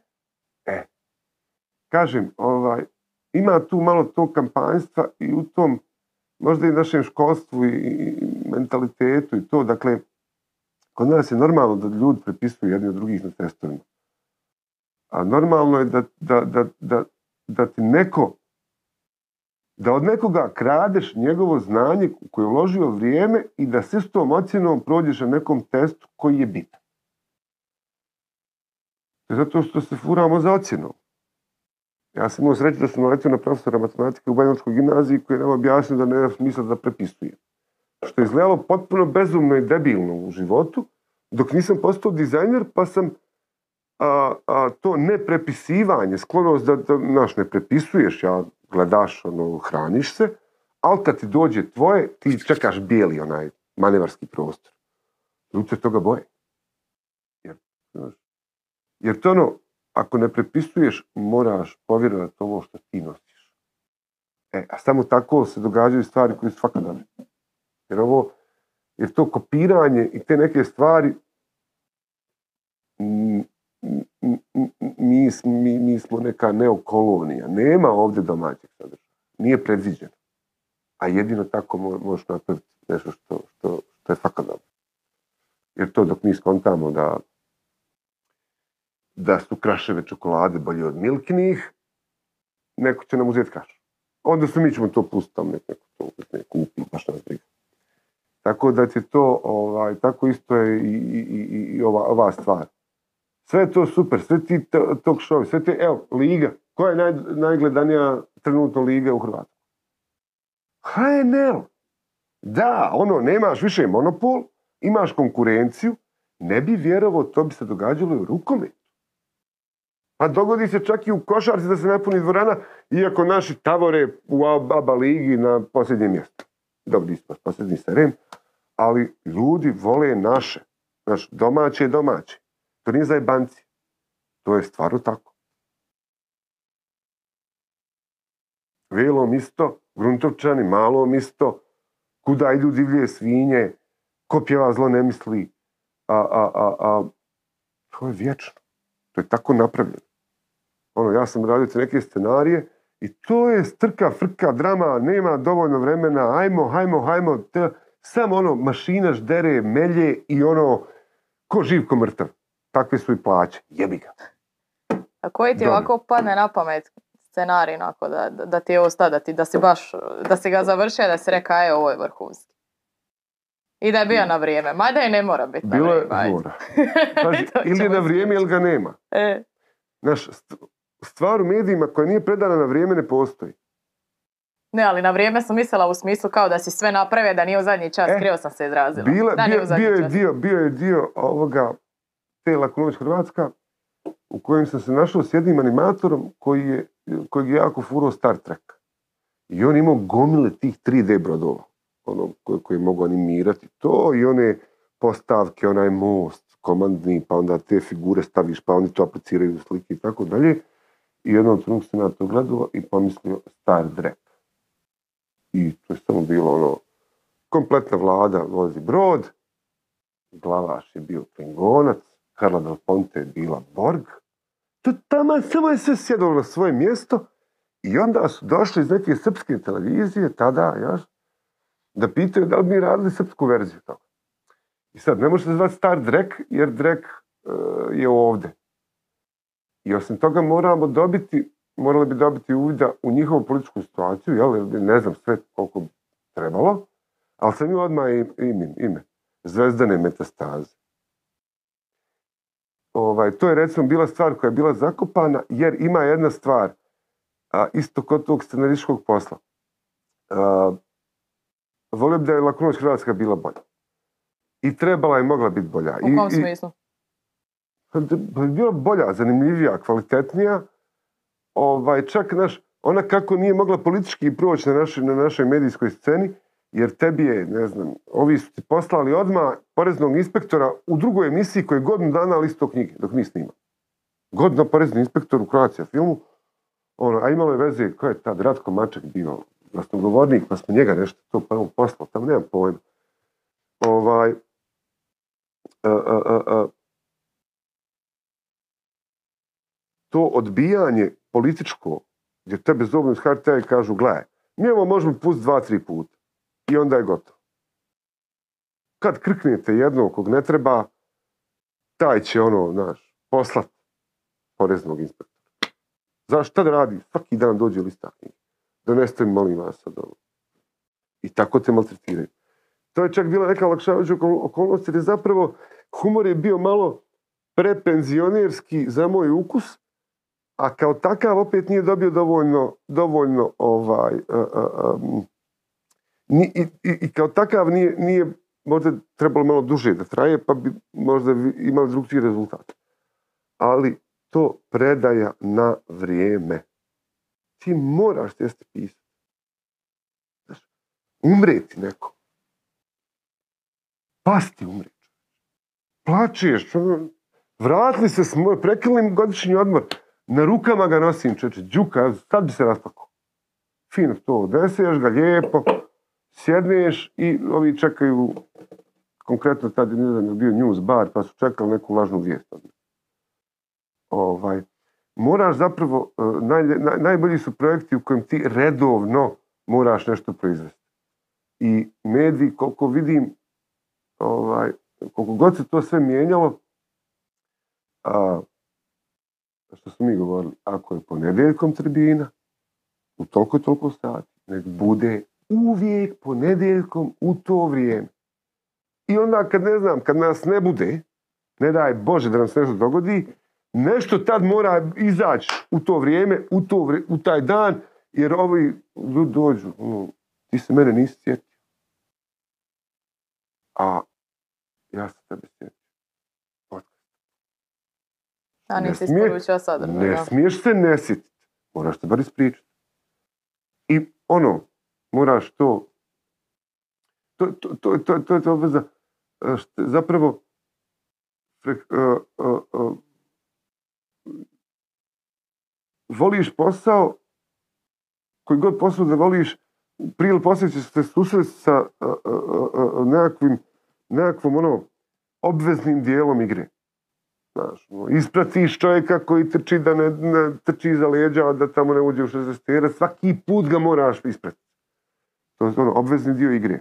To nije ugodno, ali ovaj, mora biti toga. Ako ne misliš bez ovaj, periodike, nema medija, čini mi se. Jer možemo mi, znaš, ajmo snimiti jedan podcast pa ga stavite neki naš kanal. Gle budale neke, uključili kameru pa, pa se snimaju. Ali kad je to četvrti ponedjeljak u to isto vrijeme na tom kanalu, e, ovi nešto rade. Ne, to je druga priča, da. Mora biti ono, redovno i ovaj, i, i mora, jer radne navike se stvaraju uspostavljanjem samo rasporeda. Nema, znaš, moram. Kad je najgore, moram. Isto kod treninga. Onaj na koji se ne ide je najbolji. Ili je to samo utješna priča, kao je bilo dobro, a nije mi se išlo. Možda to čisto za idući put malo da se, ono, ali, ono, i do, dogode se čuda, svi ljudi koje znam, kojima se divim radi njihove kreativnosti, koji su napravili genijalne stvari, ja bi to napravio tako, imaju jednu neobičnu osobinu da ustanu u 8 ujutru i da idućih ono 7-8 sati sviraju, vježbaju, pišu i to, no, književni friend, dobar, odličan, nije bitno ko je. Znaš, čovjek, došao, šta se radi, ma pišu od 8 ujutru do 3, napisao jedno 20 stranica i se bacio. Šta se radio? Pa radio. Sutra ponovo, bit će bolje. Moralo se baciti. Uh, kaj što je bilo dobro. Znaš. Tako da, e, što se tiče medija, decit. Kad se naviknu, tebi mora biti navik. Jer se njima napravi. Pa mislim, kažem ti, uvijek jedno te isto kod ovog podcasta, ono, e, ekipa dođe i nas sluša. Ma konkurencija, čuče, pa možeš slušati šta god hoćeš. A oni ponedjeljkom sad u devet, jel je? Novi termin. E, Ja. To kažem, to, to, to je fakat veliki kompliment. Ili ova, ova priča s Patreon. Ljudi, ne smijem reći, ono, plaćaju novac. Nije kuna, pet, nebitno. Svaki mjesec. Čekaj, neko je, uklju, neko je unio karticu tako, zbog toga, jel tako? Da. Neko je zbog nas pa u, u- u onaj a, a, a, formular na webu unio svoje podatke i karticu svoju kreditnu da može nama on mjesečno ne znam šta. Dobro, neki to naprave prvi mjesec pa ono, free trial i aj bog. Sve ok, tim više. A ono, pa čovječe, I nije to, to nije dio obvezne nastave na fakultetu ili da on e, odrađuje vježbe na, polit- na politologiji ili novinarstvu, pa sad dolazi tu nama na podcast jer mora odraditi tolku satnicu da mu ovaj na fakultetu da potpis. Ne, ne. ne. Frajer, ono. Dođe. Kad si već spomenija, e, da iskoristim priliku, hvala svima koji e, su naši Patreoni, hvala svima koji šalju pitanja ne samo za ovaj podcast, nego i inače koji su tu s nama, koji nas prate, neki koji su ovaj, također u ovim nekim drugim e, poslovima tribine, ne nužno ispred kamere, a kad smo ih već ovaj, toliko spominjali, da se još nekih pitanja dotaknem koje smo dobili na, na Patreonu da se prebacimo na grafički dizajn. Ima dva pitanja za to. E, Sanjin Delimehić, jesam sad dobro pročitala? Yes. Oprosti još jedno. E, koliko je teško biti dizajner u našim medijima zbog svih stvari koje okružuju iste je prvo. I drugo, koje bi stvari iz stranih medija i dizajna ubacio kod nas i uveo pod obvezne? To, je dobro pitanje. Da samo ono prvo, samo da, prvo pitanje. Znači, koliko je teško biti dizajner u našim medijima zbog svih stvari koje okružuju iste? Problem, problem ti je ko- kod nas zato što prvo nedostatak poštovanja. Znači nedostatak merituma. Znači ovaj, e, e, svi dobri projekti imaju nekog nadležnog, nekog urednika koji na pitanja odgovara sa da ili ne. To je uvijek za dobar projekt. Ovi svi što izbjegavaju odgovoriti, od tog nema ništa. Problem je taj što se na cijele dijelove posla, pro- pro- procesa posla, gleda ovaj, na neke stvari kao na bitnije, a neke kao manje bitne. Ovaj, to, to, to, je, to su vrlo simptomatične stvari, recimo u novinama.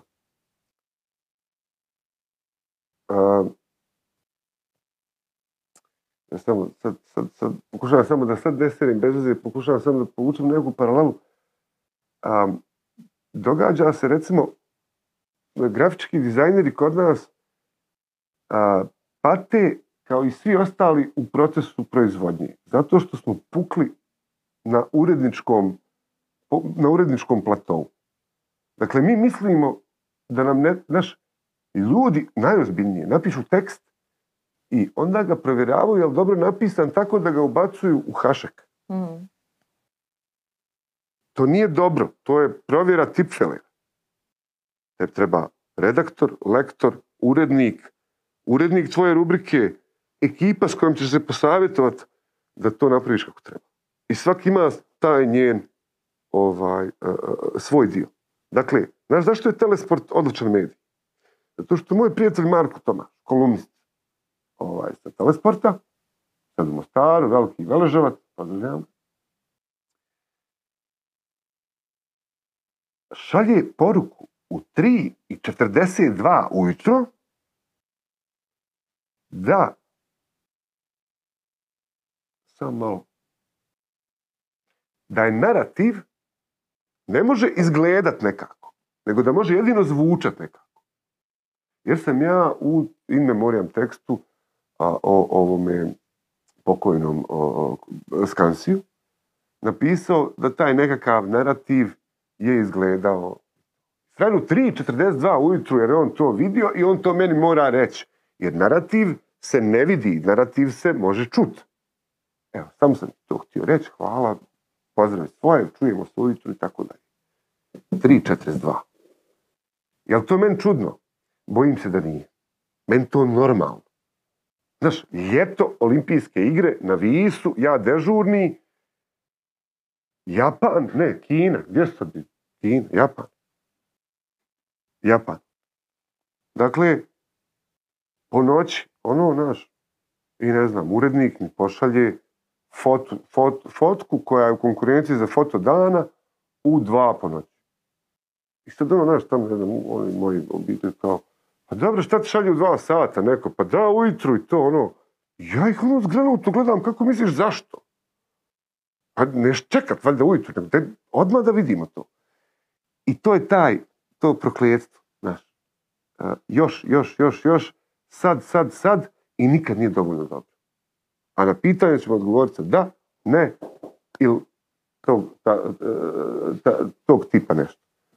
Ovaj, teško je grafičkim urednicima i ima još jedna, ima tu još jedna caka kod tog posla. Još, kod, još jed- kod, kod tog još jednog posla, naime, njemu, za njega izgleda kao da ga svak zna raditi. To malo tu složiš i to sad, onda imaju one, imaju one pogledi kad frajer ovako gleda i onda nagne glavu ovako. Jel može to malo lijevo? E, čeče, ja danima, ja sam školu završio, ja sam propišao krvo učeći, pregledavao knjige do kojih sam god mogao doći i to mora biti tu. Odnosno, ako želiš da bude dobro, moraš ispoštovati dizajnera koji kaže da to bude tu. Onog trenutka kad ti nagneš glavu i kažeš, jel može to biti malo lijevo, ti si razjebo struku. A to kod nas ljudi vole raditi. Imam, treba ti logotip. Ima malog kod, od tetke u Wordu, zna rad, pa će ti on napraviti. I onda nam logotip izgledaju kako izgledaju.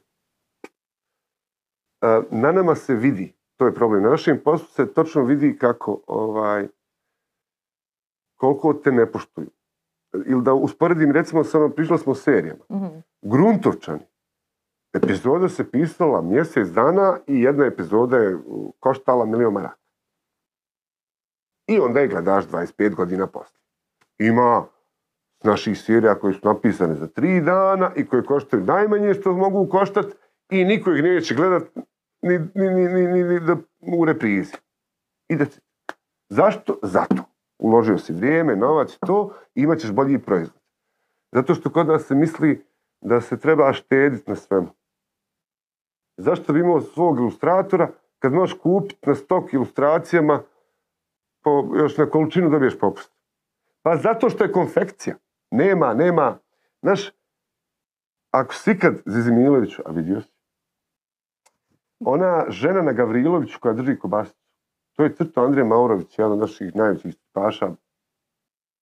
Pra, pra stripaš, prvi, znaš. Ta žena je domaća žena. On- ona, znaš, ona ima, ona je iz Slavonije. Ti po licu vidiš da je to naš čovjek nacrtao i da je to naša ženska i da je ta kobasica u vražiju mater naša. E, ali ne možeš tu žensku kupiti da bude, izgleda ako naša ženska a, na stoku tom, nego moraš platiti nekom tu da nacrta nešto. I onda tu naravno nastaje drama. Jer opet kapitalizam kod nas koji se nije uveo potpuno, ne može, ne može riješiti nikakvo pitanje intelektualnog vlasništva. Osim ako nemaš sreće da postoji ZAMP. Jer ZAMP nikad nije bio problem. Problem je što ostali nemaju ZAMP. Da, posuđuju knjige u biblioteci. Ti bi trebao dobiti naknadu za to. Isto ko što ovaj pušta na radiju tvoju pjesmu u svom kafiću u kojem ljudi plaćaju kavu a, a, a, novcima. I ugod, ugodnije mi je zbog te muzike. E pa, hajmo majstore od te kave, 10 lipa, 10 lipa. Fino plati meni za pjesmu. Pa, da ne govorim novine koje se čitaju u kafiću. Šta, one koštaju isto koji inače novine. Pa zbog tih novina 10 ljudi nije kupilo novine. A sad ti to plati malo više tu novinu.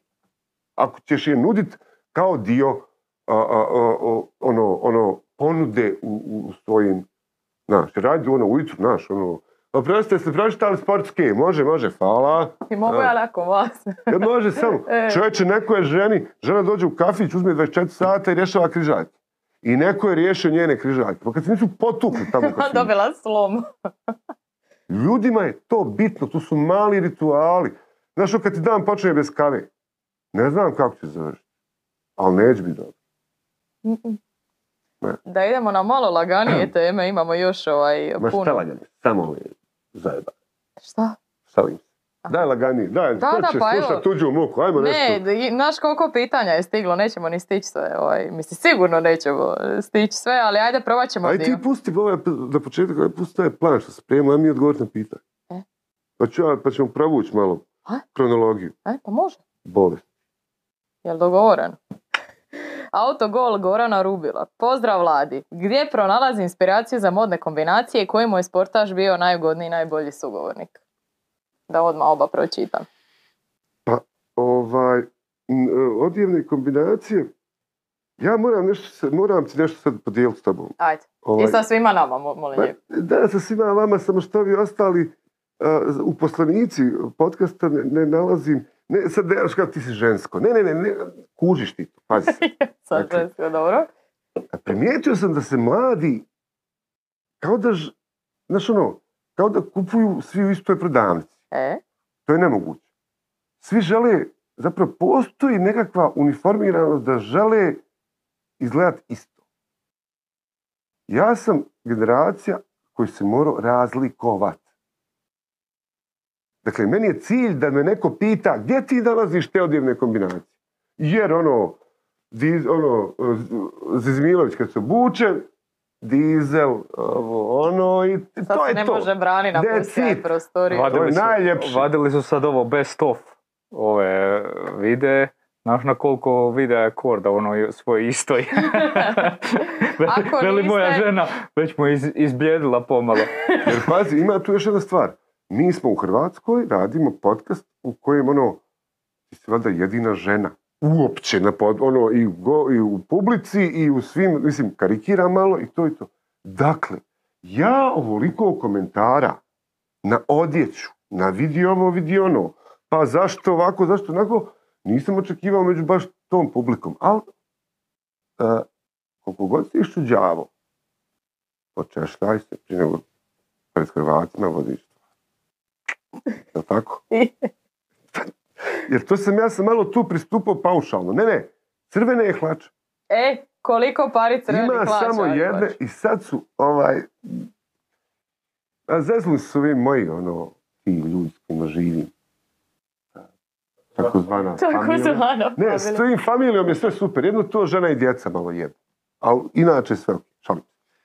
Ovaj, ja sam ubacivao crvene hlače da se operu. Međutim, gospoda imaju svoju odjeću, pa su oni vadili te hlače i prali. Sad treći šareni veš koji je opran, ja govorim, ljudi moji, ja, ja, ja, naš, e, ja moram pred...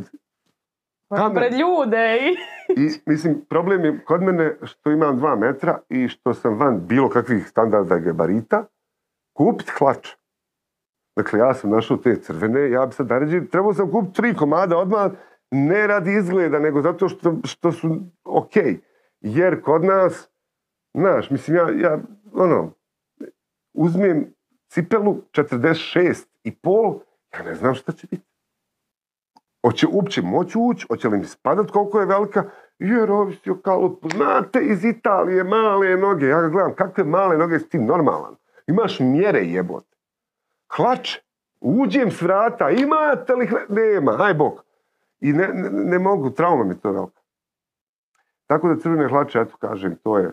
I malo mi je jedino, malo mi je čudno kako su tako neke bezvezne stvari postale, to je ta uniformiranost. Čim se malo, e, čim se malo makneš, već si puno ono kao drugčiji, što nije loše. Jer, znaš, znaš, konkurencija ti je ono, znaš, onako, svi nešto, ovaj, nije, nije, nije, ovaj, nije problem napraviti nešto da se primijeti.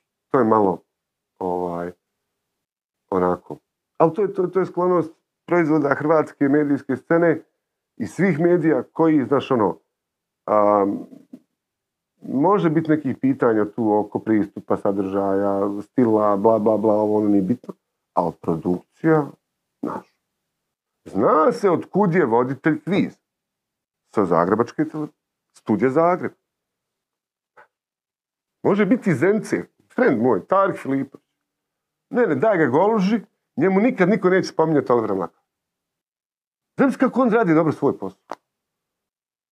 Da niko Tariku nije rekao "Jaj, a Oliver Mlakar je sto puta bolji od tebe bio. Šta to ti? vod-" Ne, ne, ne. U Skopru imaju milijunaša svog, ali hvataju HRT. Kad sam ja rekao da znam Tarika, treba, au- autograme sam zamalo davao. Jer to je zagrebački kviz. E, onda ima zagrebačku televiziju koja kupuje licence za kvizove. Mi prodajemo licence za kvizove, ne kupujemo, ali to je sad opet drugi par rukava. Ali produkcija što se toga tiče u Hrvatskoj uvijek, znaš ono, znaš, Glembajevi su super. To je vrhunska drama. ali to ti je naš škare u ladici.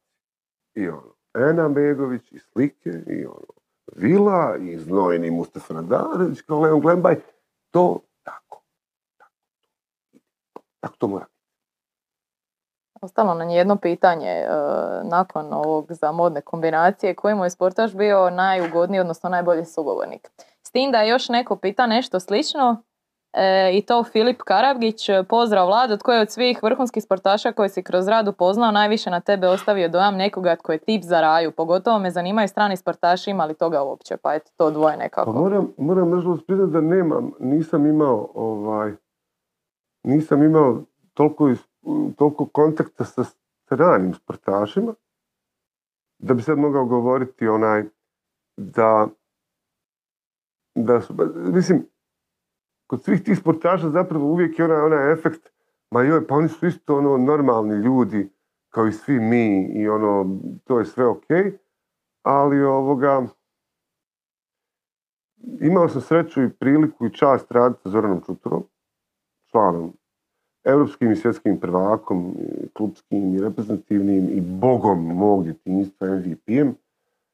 Ovaj, recimo, taj nivo intelekta da čovjek završi fakultet, da ti stvarno pričaš o muzici, knjigama, ne čak i u sportu, nego ta širina, ovaj, to, mi je, to mi je uvijek bilo, uvijek smo se dojmilo, jer smo bili ono i dobre kolege i volimo se i onako drago nam je pit kavu zajedno, ali meni uvijek naš ono ostane onako malo ga pogledam ispod oka, onako si mislim, ovo je Zoran Čutur, evropski svjetski prvak, ono onak, wow. I onda mi ne znaš, ono, jesi gledao tu i tu seriju, nešto nije mi druga sezona baš dobra, bla, bla, bla, bla, ono i to. Hoću reći, recimo, a, a, a, a, Stanić je raja Stanić. Robert Prosinečki je bog otac.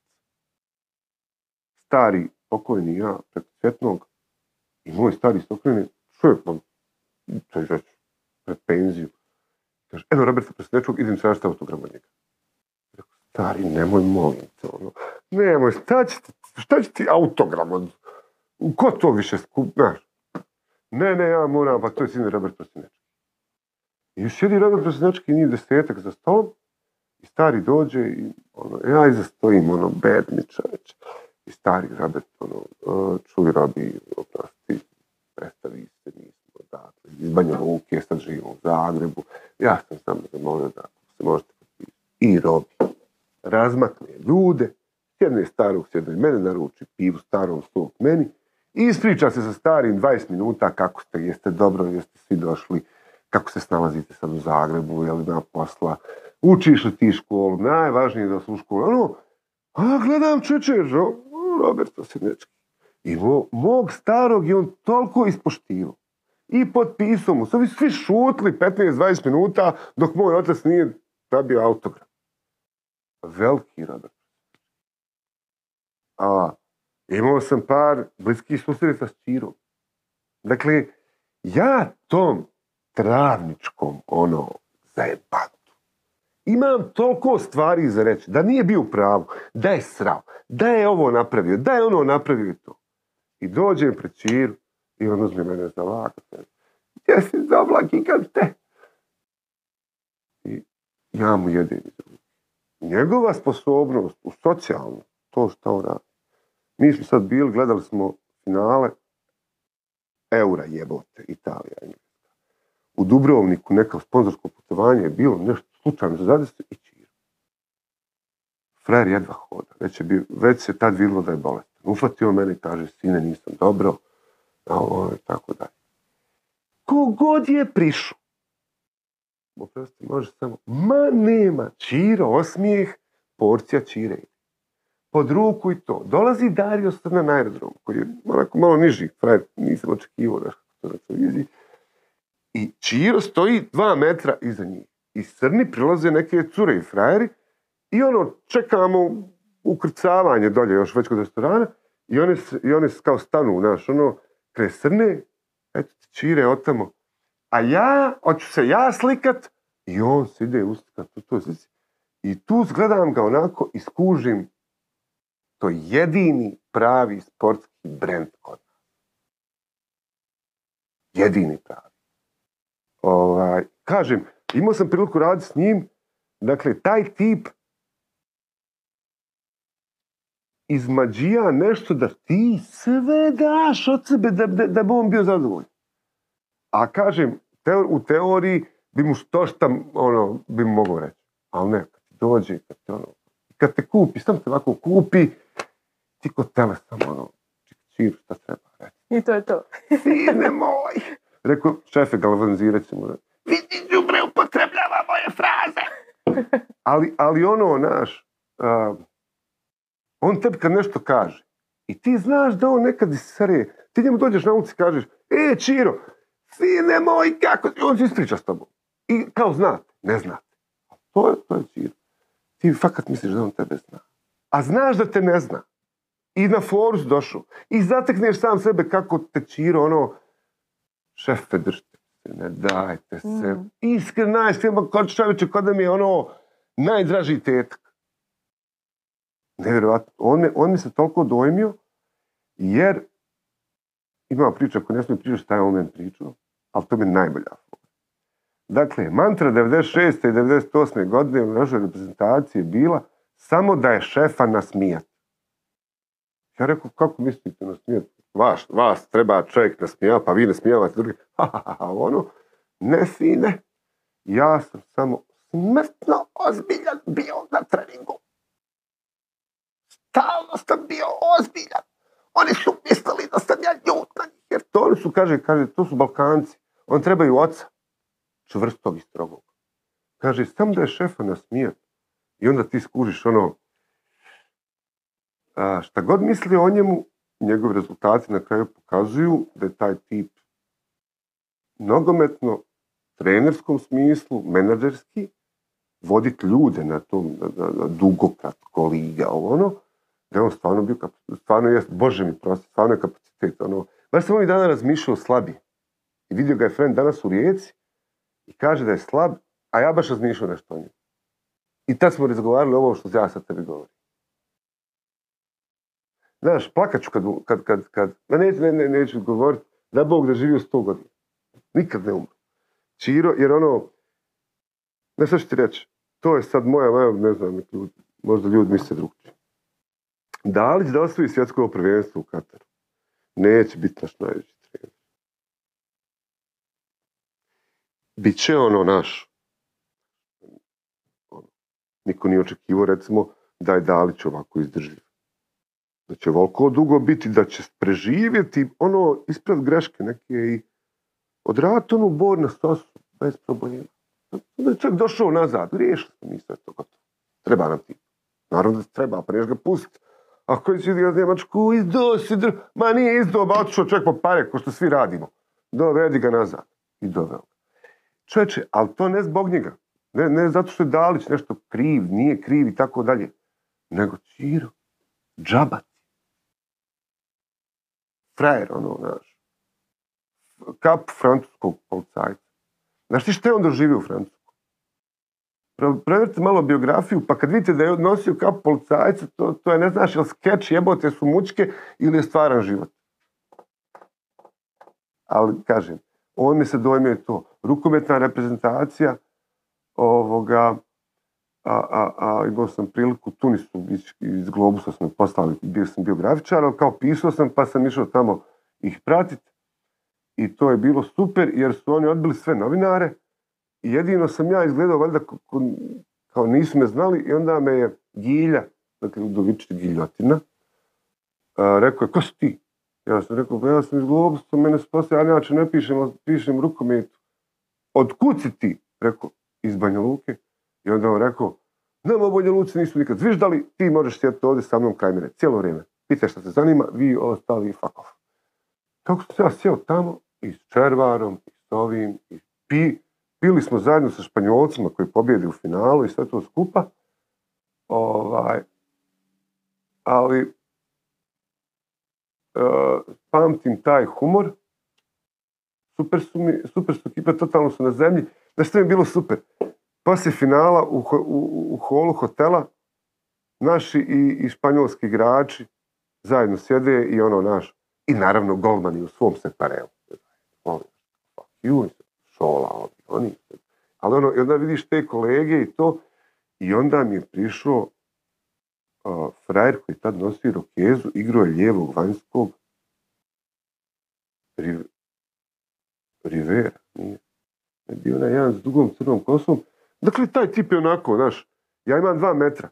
Znaš kako ja gledam lat. Ogromni ljudi, čovječ, znaš, ne, Balić je metar devedeset. On, nije on, on tamo na terenu izgleda tako mali.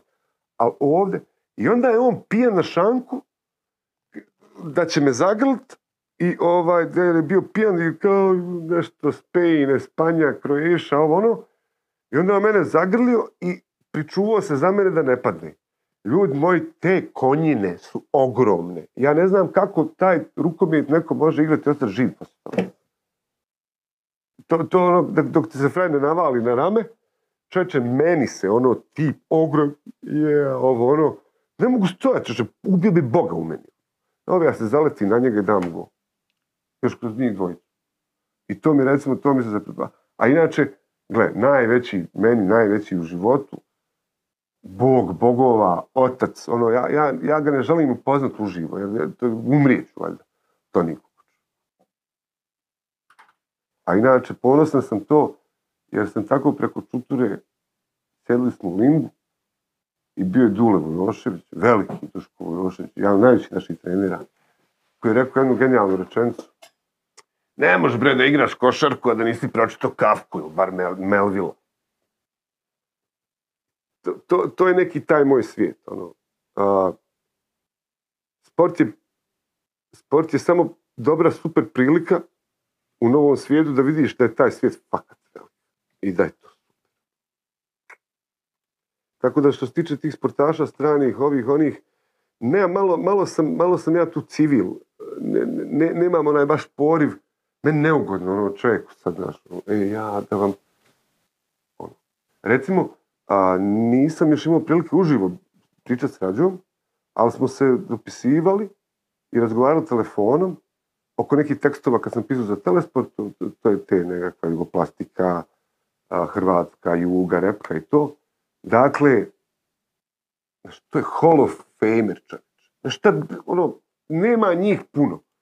Taj tip je odgovorio iste sekunde, uvijek dobronamjerno, ako treba nešto ponoviti, saslušat, nema ništa to, a mogu misliti koliko mu se ono davež ako ja javi da, da te pitam ovo, da te pitam ono, i to mi je uvijek bilo onako, uvijek je bilo iskreno i, i pozitivno, iako je možda moglo biti njemu na, za njegov račun malo i da se nešto žali i to, ali ne, ono ne. Profi, profi ljudi. Općenito, Vlado. općenito sam, reci, Molim te, ovaj jastuk desni, da? ravna, jer se vide moje rukotvorine sa duct tapeom, molim te. Rukotvori. Čekaj, što je ovdje sakriveno? Samo, nemoj, nemoj, Nemoj, nemoj da ljudi tako mora Mi smo biti. paravan. Da. Zizi, ovo nije podcast, ovo je paravan, ko cvjećarnica, Alan Ford. TNT. Grupa TNT. Grupa Pa TNT. svi šutite, niko mi ništa ne govori. 300 mu Svi me reklama. lažete, bre. Zašto su tebe doveli? Kao paravan. Aha. Komentator na Takozvani. areni. Takozvani. Ja isto, ja te nikad nisam vidjela na areni. Pa ni čula, da. Nismo se, mi, mi ni ne radimo skupa. Idemo dalje. Ajde, kad on bude imao svoju emisiju, nek on da, odgovara. onda neko odgovara. Ti si mene pitao. Dobro, dosta. Snimka udruge prvoligaša. Pozdrav. Pitanje za najvećeg multipraktika jugoistočne Europe. Da jedno od tisuću stvari kojima se bavi u medijskom prostoru, a čuli ste s koliko se stvari sve bavi i to još nismo sve nabrojali, A niko tu nije. E, a i, i izvan njega mora odabrati da bi se njom bavio do kraja života koja bi to bila. Dakle, samo jedna stvar kojom se baviš. I moraš se s njom baviti do kraja života. Šta bi izabrao? Pa sad bi ti rekao telesport. Dobro. To uredništvo tamo i pisanje i, i, i ta ekipa u kojem to, nisam očekivao da ću se 44-5 godina ovaj, a, a, a, ono, ja, ja sam napravio tisuće tih vizuala za telesport. Ja još uvijek imam tremu kad predajem svojima, da to oni vide. I onda on to vide, ja vidim da su vidjeli, i onda ono, Holig Aleksandar, jedan od najboljih urednika s kojim sam radio, tri točke. šta je sad, znaš ono, ili kao, ne odgovore ništa, kao, pa dobro je. Pa moraš reći, jel dobro, pa Dobro, ja šta ne valja. E, dok god je tako, to, to, to mi je sad, ovaj, i tu vidim još dosta, dosta prostora, i tematski, i na kraju krajeva i ova tribina je vrlo, vrlo srodna o tome, jer ti ne znaš, znaš, ja nekako živim u uvjerenju da će svi kolumnisti na portalima i u novinama morat biti sposobni, spremni sjest pred ovako, pred neku kameru fino i tu kolumnu ispričati jedan na jedan u nekih pet minuta ono, e, e, izreći ju kako, ono, uvježbano i to, to, to naprosto morat moći napraviti. Da li je to dobro ili nije, ne znam, ali ovaj, sad mi je taj, taj telesport a, mi je toliko s tih različitih strana ovaj, me, me, me ovaj, dotiče i to bi vjerojatno sada bilo to. Projekti na televiziji koji su bili su to je ono, to, to, to ti dušu pojede ako si, to, ja da sam bio mlađi, pazi, prva emisija Šlep Show, drugi program, ponedjeljak 8 na večer, emitira se, i ja ujutru u Dubravi idem u mesnicu. Uđem ja u mesnicu i veli me, o susjed, velim ja ženi juče, jel to naš susjed? Kaže ona, boga mi, jest naš susjed, znate kaj, to je tak dobra se, to je super vam je posao, znate šta, mi smo, svaka vam čast. Pa ja kažem, hvala, pa ne, ne, ne, ja sam svima rekao, to je naš susjed ovdje, kaj bute danas? Pa rekao, daj mi kilo mljevenog, pola, pola, ono, radit ću djeci, ne znam, šnicle, nešto i to. I frajer veli, samo malo. I ode negdje iza i donese svježu robu. Ja uzmam to meso i kontam, jebote, ja ću kako živ stalno. Taj privilegij preko reda, o, znamo vas i tako dalje, ima ovih fora na koje svi ono kao, e, to ti je onaj što. Tebi je drago kad to čuješ iza leđa. Nemoj se praviti da nije. Sv- svima je drago. Naravno, samo pitanje koliko ti je to bitno. Jer je to onako malo navučeš se pa bi ti to još slušao. Da te ljudi, naš, ono, du, du- ne znam, na visu, na rivi dođe neko i ono, jao, gledao sam, joj, super me, znate šta, baš ste, odmorio sam se, rekao, nek ima, hvala vam puno, hvala, onako, znaš, kao malo ti neugodno i to, ono, poslije, onako, to, to je to. I kažem, to kad ti mesar dođe, kaže, sad će ti malo, malo bolje će, malo bolje, Nemaš, znaš, n- nisi na to imao, na tu privilegiju koju stekneš. To, to je odvratno nešto. I ovo ja gledam, češ da ljudi s 25-30 godina, kad omaste brk tamo, napravit će sve da se vrati. Sve da opet budu u toj situaciji, što s televizijom, posebno kod nas, posebno domaći projekti, i nisi baš siguran da će se to dogoditi. Ovaj, tako da, ne znam, smo odgovorili na pitanje. Koje bi ću pitanje bilo? Ti podsjeti, presjeci. Ali imali hrpu, čekaj. E, da, bilo je Radio bi- ovo. radio bi na šta bi, da, šta radio bi radio telesport. jedan? Viš, Radio odlutali smo ovaj. Mislim, da, sve ima svoje vrijeme to kad, kad, kad izleti nešto dobro. News bar. Dakle, Prilikom ulaska u Europsku uniju Njemačka će iz Hrvatske primiti 2000 prostitutki jer postoji potreba tržišta u Njemačkoj. Dakle, jedan od tekstova koji sam napravio jer sam bio dežurni i moraš nečim zapuniti, sad mi to napišem. Sutradan dolazi službeni dopis od Hrvatskog zavoda za zapošljavanje koji nužno traži da se to, taj demant objavi na našim stranicama, jer zbog našeg teksta njima zvone telefoni konstantno. Tada si me pitala šta da radim, ja bih rekao samo to, samo ovo da prcamo ove budale. Ili na sto jedinici, kad ono, Marko, Mirko, otvori, ko je to? Jedan od tih glasova je moj. 27% povećanje prodaje makra mikra. A, ima, jedini smo dobili ovacije od struke na festu kad smo nagradu dobivali, tada si me pitala to bi bilo to. Međutim, telesport sada ima ipak jednu razliku. Ja sam ti malo ADHD. Znači ono kao, kad mi ljudi kažu, ja, a ti sve radiš ove vizuale za transport. Mi smo mislili da vas ima više. Pa gle, Pa čuj. meni paše to malo vamo, malo tamo, malo se, mogu se rasplinuti koliko mi, koliko mi treba, ali imam dobrog urednika i, i zaht, mislim, tekstove na ko- koji su zahtjevni da ti grijeh ne odgovoriti kad ti ono, znaš, ono, Topić preda tekst Karen Benzema, dvije točke, super heroj. Ja vidim sto slika. Znaš, ono, gušt. I osim toga, ta ilustracija Karima Benzeme i na stranom tržištu igra neku ulogu. To uopće znaš, nije loše. Međutim, ja tamo već četvrtu godinu radim. Ja u životu nisam spojio četiri ovako koncentrirane godine ni za šta, ni nikom, ni svojoj djeci nisam bio četiri godine skoncentriran otac kakav sam skoncentriran na transportu. To ima samo veze s koliko. Ne valja. Nije mi ovo dobro. Ponovo. Jel možeš nebo sa sedme verzije staviti na ovu devetu verziju, ali da je boja odjeće kod 13. verzije. Tu su ti rečenice naše. Ja koliko god škrguto zubima i tako dalje, kada pogledam iz daleka, ja nikad nisam imao tako kvalitativan uh, period. Jer je našao se pametan čovjek da budaletinu ono sveže i pusti ga tačno tamo gdje treba. I zato mi je, kažem, ima ta fraza, ali Aleksandar Holiga je definitivno jedan od dvojice najboljih urednika s kojima sam radio. Uvijek moraš reći. Jer ima ovih šupaka koje onda oni misle da su oni ovaj drugi. Ali da je bend i da smo ko neka trupa, ono, kazališna, pomalo jest. I mislim da je to i puno više od posla i mislim da se to vidi. Mislim da se to vidi.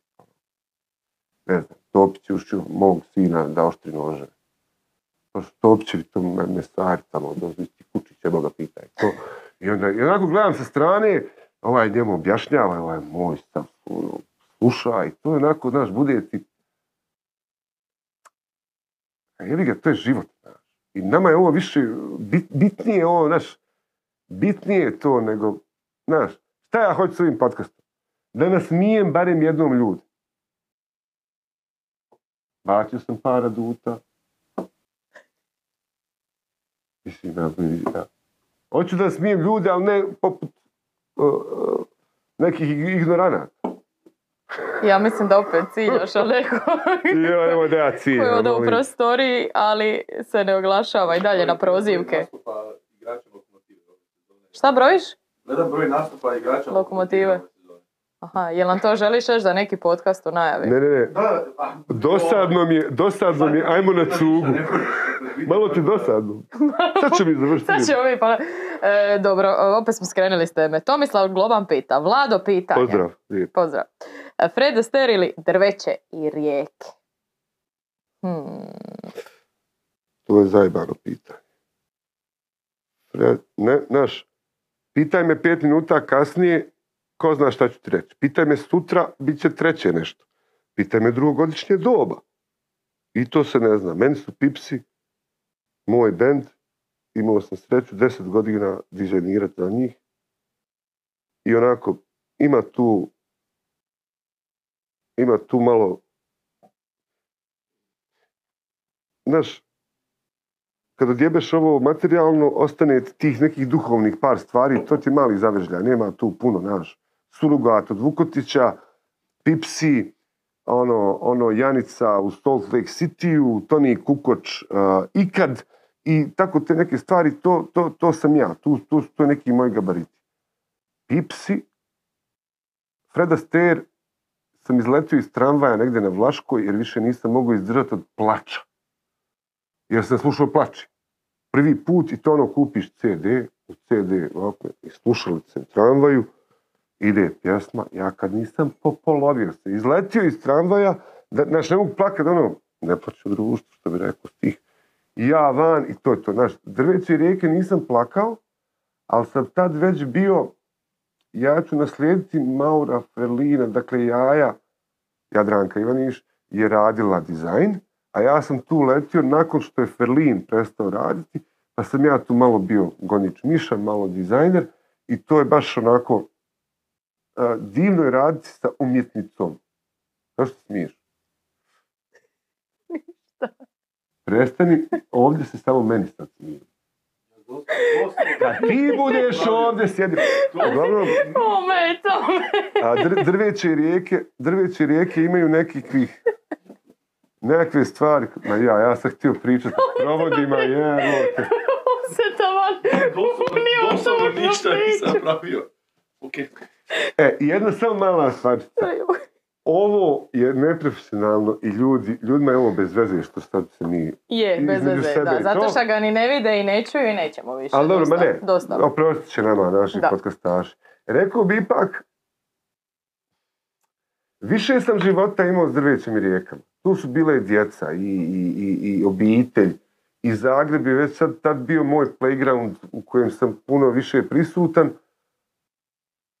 A Fred Astaire je iz razdoblja kad, kad sam shvaćao da, da kad, kad mi je kad je Zagreb postao moj grad, pa su tu te pjesme odradile svoje, sad da ne srem. Hvala globalno što pita, ali to je, kažem, to je, ima još tu pitanje, ja moram se naći globalno, ja, oko, ti, oko Pipsa, to je, Ovisi kad, Ovaj. kad te pita, takav je odgovor. pa, uh, nekom je, nekom je rekao koji ti najdraži stih od Pipsa i ja idući pola sata nisam ništa rekao, sam sam gledao, kao, kako možeš, Kako je možeš to pita? ono, jes za ćevape? Kakvo je to pitanje? Naravno da ja sam uvijek. Tako je ovaj... Tako je ovo. Pipsi, da. Kažem, to je baš... I, i bila je ta super ekipa i bilo je to putovanje s tim bendom i koji su, koji, to, to, to, to su te himne propale srednje klase i djece. To su to, to, to našoj generaciji, to je ono. I oni su uvježbani ko stoka. Nema koncerta tam levaš. Zakon. A pazi, sad ovo pitanje. Sad reci mi, jesam ovo dobro pročitala, Bordeaux Čakšire, ili se tako čita, ili Čakšire? Bordeaux Čak- Čakšire. E, kaže ovako, Vlado, moj prijatelj Hrvoje ne voli plavi orkestar, ima li spasa za njega? E, Hm, Ne, ne, a mislim, pazi, to je pitanje Hrvoje, u Franceskom je to, to je, pošto Franceski religiozni fanatik dobre muzike, a meni- i stvarno kvalitetne muzike, znaš, ono, toliko sam od njega skužio nekih pjesama da, ono, nekad mu zavidim, ali to je super imati, znat takve ljude.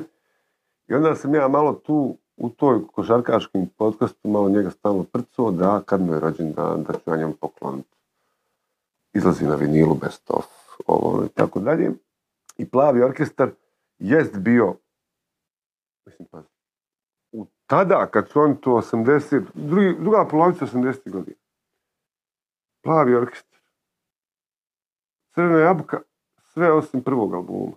Dino Merlin, Hari Matahari, Valentino, Batine bi dobio. Batine. Ono, šta ti slušaš? Valija bi da te ne voli. Batin. Kad zamirišu Jorgova. Odmah batin. Odmah batin. Imaš partibreker se fino, imaš haustor, imaš EKV, imaš kičme, imaš labisol, imaš kako god hoćeš, imaš rockabilly bendove, imaš a, Lajbah jebot, imaš Miladojku i Unid, ne možeš vjerati kakav je to bio bend. Kakav? Crvena jabuka može prvi album, ovo ostalo ne. Dakle, a, međutim, Plavi orkestar kao takav izlazi prvi s pjesmom Suada, za koju svi znamo kako ide. I onda ti oni ovoga dođu i bio je hit message. I sad tamo na Beogradskoj televiziji voditeljica a, govori kako je ovaj kako imaju novi predlog eh, staranskog eh, grupe, eh, prvi ovaj, kao single, Plavi orkestar i Suada. I počinje pjesma, ja i Friend sedimo ovako gledamo i kaže i Friend, ako je ovo zajebancija, ovo je najveći band ikad. Ali ako nije zajebancija, ako nije zajebancija, a nije bila zajebancija, nego je bio biznis. Dakle, ovako, samo ću reći jednu stvar. Jugoslavija je prodavala najviše ploča po glavi stanovnika nakon Brazila u svijetu. Da nam je bar sad plavi orkestar. Od, samo ako, ako neko nešto ne zna, ne kukuca plavi orkestar live Zagreb dom sportova. kad on izvede. Čovjek na čovjek. I to danima je raspredano. Znaš zašto Azra snima zadovoljštinu u maloj dvorani doma sportova? Nekoliko dana zaredom. Zato što je u velikoj dvorani lepa brena. I to prije što mi bostanci došli u Zagreb da slušamo narodnjake, šalim se. Ovaj, to je industrija. I tad si imao gomiletine bendova i gomilu naš Jugoton, ja sam doselio tamo, to je tad još bio Jugoton, Croatia Records onda poslije, čovječe, ja sam doselio kraj Jugoton. Ja sam imao susjede koji su radile u tvornici, koji meni dnevno donosili nekoliko kazeta i ploča. To je ozbiljna, respektabilna industrija.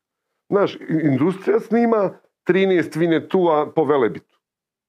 Te vele, daj Vinetu, bez veze, da, filmovi, ono, to nije kvalitetno, ko to gleda tam, to, to nekakvi C kategorija.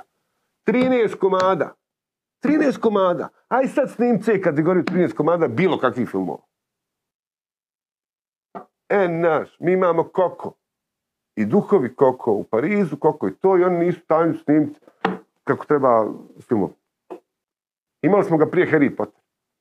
Svjetski, svjetski kvalitetne stvari. Vlak u snijegu je svjetski kvalitetan dječji roman. Samo što dok mi skontamo da u Hrvatskoj imamo veliku tradiciju dječjih romana, a prošlo u snijegu. Zadnje pitanje. Pita Uroš.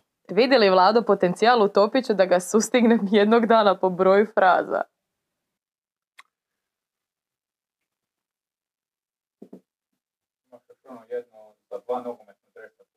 Aha, aha, ok, dobro, to, to onda je to zadnje, zadnje pitanje, ovo je predzadnje, to je zadnje, ajde. Topić po frazama. A ne, ne, pazi, u medijima ljudi vole poznatost. Em, naviknu na neke stvari i ono, znaš, ako imaš dobar slogan tipa ja sam ispalio u prvoj emisiji neka vas i onda je to se svidilo, ostalo, nisam namjerno, ali, ali sam skužio da fakat samo nemaš to da je to tvoje nešto. Nego ono, ovo je fakat iskoristivo, kratko, dobro i ovaj, poziva da se ostane na mjestu gdje treba kao poziv. Um, je bilo pitanje? Dakle, vidi li Vlado potencijal u Topiću da ga sustigne jednog dana po Ne možeš ti čeče, Topić, Topić dođe i kaže zna se ko kapiju otvara, ko traktor vozi. Ja ga ovako gledam, ono, šta je rekao on? Kakav traktor? Mislim, ja, znaš, ja sam iz grada, nije sad milion, Banja Luka 200.000 skoro imala, ali on je, i onda ti, znaš kako se vozi traktor? I te kapije to. Ne možeš to isti čovjek raditi. I ako to će, poginu ljudi, skršiš kapiju, sjebeš traktor. Zna se ko vozi. Znači, ne mogu ja Topiću parirati tu, nego ja obožavam s Topićem komunicirati, jer ono što ljudi smatraju našom normalnom komunikacijom je često vježbano. Ono kad ja kažem imam 46 godina i onda on koji jebote kukuc moje, koliko? Ja mu kažem odjebi. Tu vježba. Da bi bilo spontano našim gledateljima. Da se nasmiju, jer je to je taj, koliko? To Točno taj ton, ono, to toliko traje, to se tako radi, tako se to izgovara. Prosjaci i sinovi. Dakle, vidim, nemate puno iskustava u hvatanju Vukojarca. Prodaje Fred priču u Fabijan Šovagović. To je to. Ja ga sam ne vole. A ti kod Zlatan Ibrahimović, štaš drugo nego škarice i urašta. Pa. Ili ja njemu ili on meni. Mm. Tako da ovaj, obožavam se s njim. To, te, te, mislim, kažem, imao sam čast biti pozvan na svadbu njegovu. Jebao te, niko nas tako nije dočekao ko Topićeva familija. Čak i ovi moji hercegovci dalje, ovaj, koji se isto vole pokazat, molim lijepo i pokažu se, to je tu recimo negdje. Dakle, rodbina. Ovo je bilo onako. Baš, uh, uh, um, Na razini. c- uh, I više. obožavam taj dio kod Topića, taj, taj njegov to. I što to ne da, i što je to sa menom je išlo, i to, e, ne patim od tih, ja, meni je to autentično i on jeste autentičan, to mi se, zato mi je to super. I zato trebamo svi udarati po tim frazama. Sve je to naše. Spreman za zadnje pitanje, a sad stvarno zadnje. Sad smo dva sata, ja mislim sigurno. Previše ima ovo. Prikrdaš. Uf. Desna ruka Skywalker. Skywalker. E, da, taj najbolji ima nadimak. Ne mogu ni pričat. Desna ruka Skywalker. Je. E, Luka Skywalkera, Luke. Da, A, lijep pozdrav. Da li Vlado može izdvojiti dva nogometna dresa po njegovom guštu, jedan iz estetskih, drugi iz sentimentalnih razloga? Estetski rezervni dres Belgije u Rusiji, onaj zlat. Vidio sam ga izbliza. Uzeo sam ga u ruku. Dakle, a, nosio bi ga kad god. Dakle, on je bio žu- žuti, ako se ne varam. Dobro. to, to je fakat ono, fakat mrak. I posebno to kad uzmeš taj originalni dres i onda opipaš onu, onu tkaninu kako to, nije to ko s pijace, oni plastič, plastičnjavaci. A ovaj naš ono ima tu, tu negdje visi, gdje? Žuta boja. Uz na žutom može 7, može 14, može bilo koji broj piše nego plastika. Žuto. Sad, A Mm. nogomet nije htio. Mhm. Baš ja gledam nogometne. Znači, jedan iz estetskih, drugi iz sentimentalnih Ne razloga. Mislim, a, iz sentimentalnih razloga, dres Lidsa, plavo-žuti, pola plavo, pola žuto, stari Lidsov dres, u njemu sam gledao Dinamo Partizan, ofarban u plavo, zaboravio da sam ofarban, pa otišao na more, tako ujutro. Pa sam gledao što me ljudi čudno gledaju kad sam došao u Istru, a ja ofarban u plavo, u tom plavo-žutom dresu, kojeg sam poklonio nekom Amerikancu. E, taj dres bi, recimo, to, to mi zbog tog, tog, ta kombinacija mi bio. Sad, znaš, na nogomet ide sretni dres. Ne sad plav, nego mora biti taj. Eto, recimo, to, taj, mi je, taj mi je dres fakat, fakat mrak.